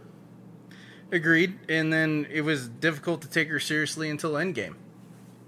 That's when we really got her fleshed out. I don't know, man. I feel like she was an awesome character in Guardians, and then like everything they I'm pouring some tea. Everything they did with her in Guardians one-sided. too. She was one-sided in almost everything until Endgame, when it was really come down to uh, I'm going to betray my dad, and then you've got the uh, past version like in tune with her own brain. Like, I loved that. That's that's what really fleshed her out to me. And and I know a lot of people were really in love with her because she was a character in Doctor. The the actress played her played a, a, a solid character in Doctor Who. Uh, but at the same time, though, Karen Gillan. yeah, it that's that's one of those things where you're only liking her because she was in Doctor Who. Do you actually know anything about her character in that? Which I like her from Jumanji. I've never seen her in Doctor Who. I loved her in Jumanji. I need to see the second Jumanji. Uh, this actress is cool as shit. I, I absolutely adore her. And like, too. But like that's that's that wasn't my compulsion. I was just like, wow, this is a whole new take on Nebula. I thought Nebula had a bunch of black flowing hair and whatever, and I didn't realize she was cyborg. You know, or I, I don't. I just don't know what I remember from her appearances in the early '90s. But like, um, I mean, I thought sure, she's a space pirate. You know, whatever. She's gonna she just felt like an, a D-list character. And then um, I don't know, dude. I think you should re. I think everybody should probably rewatch Guardians of the Galaxy 2.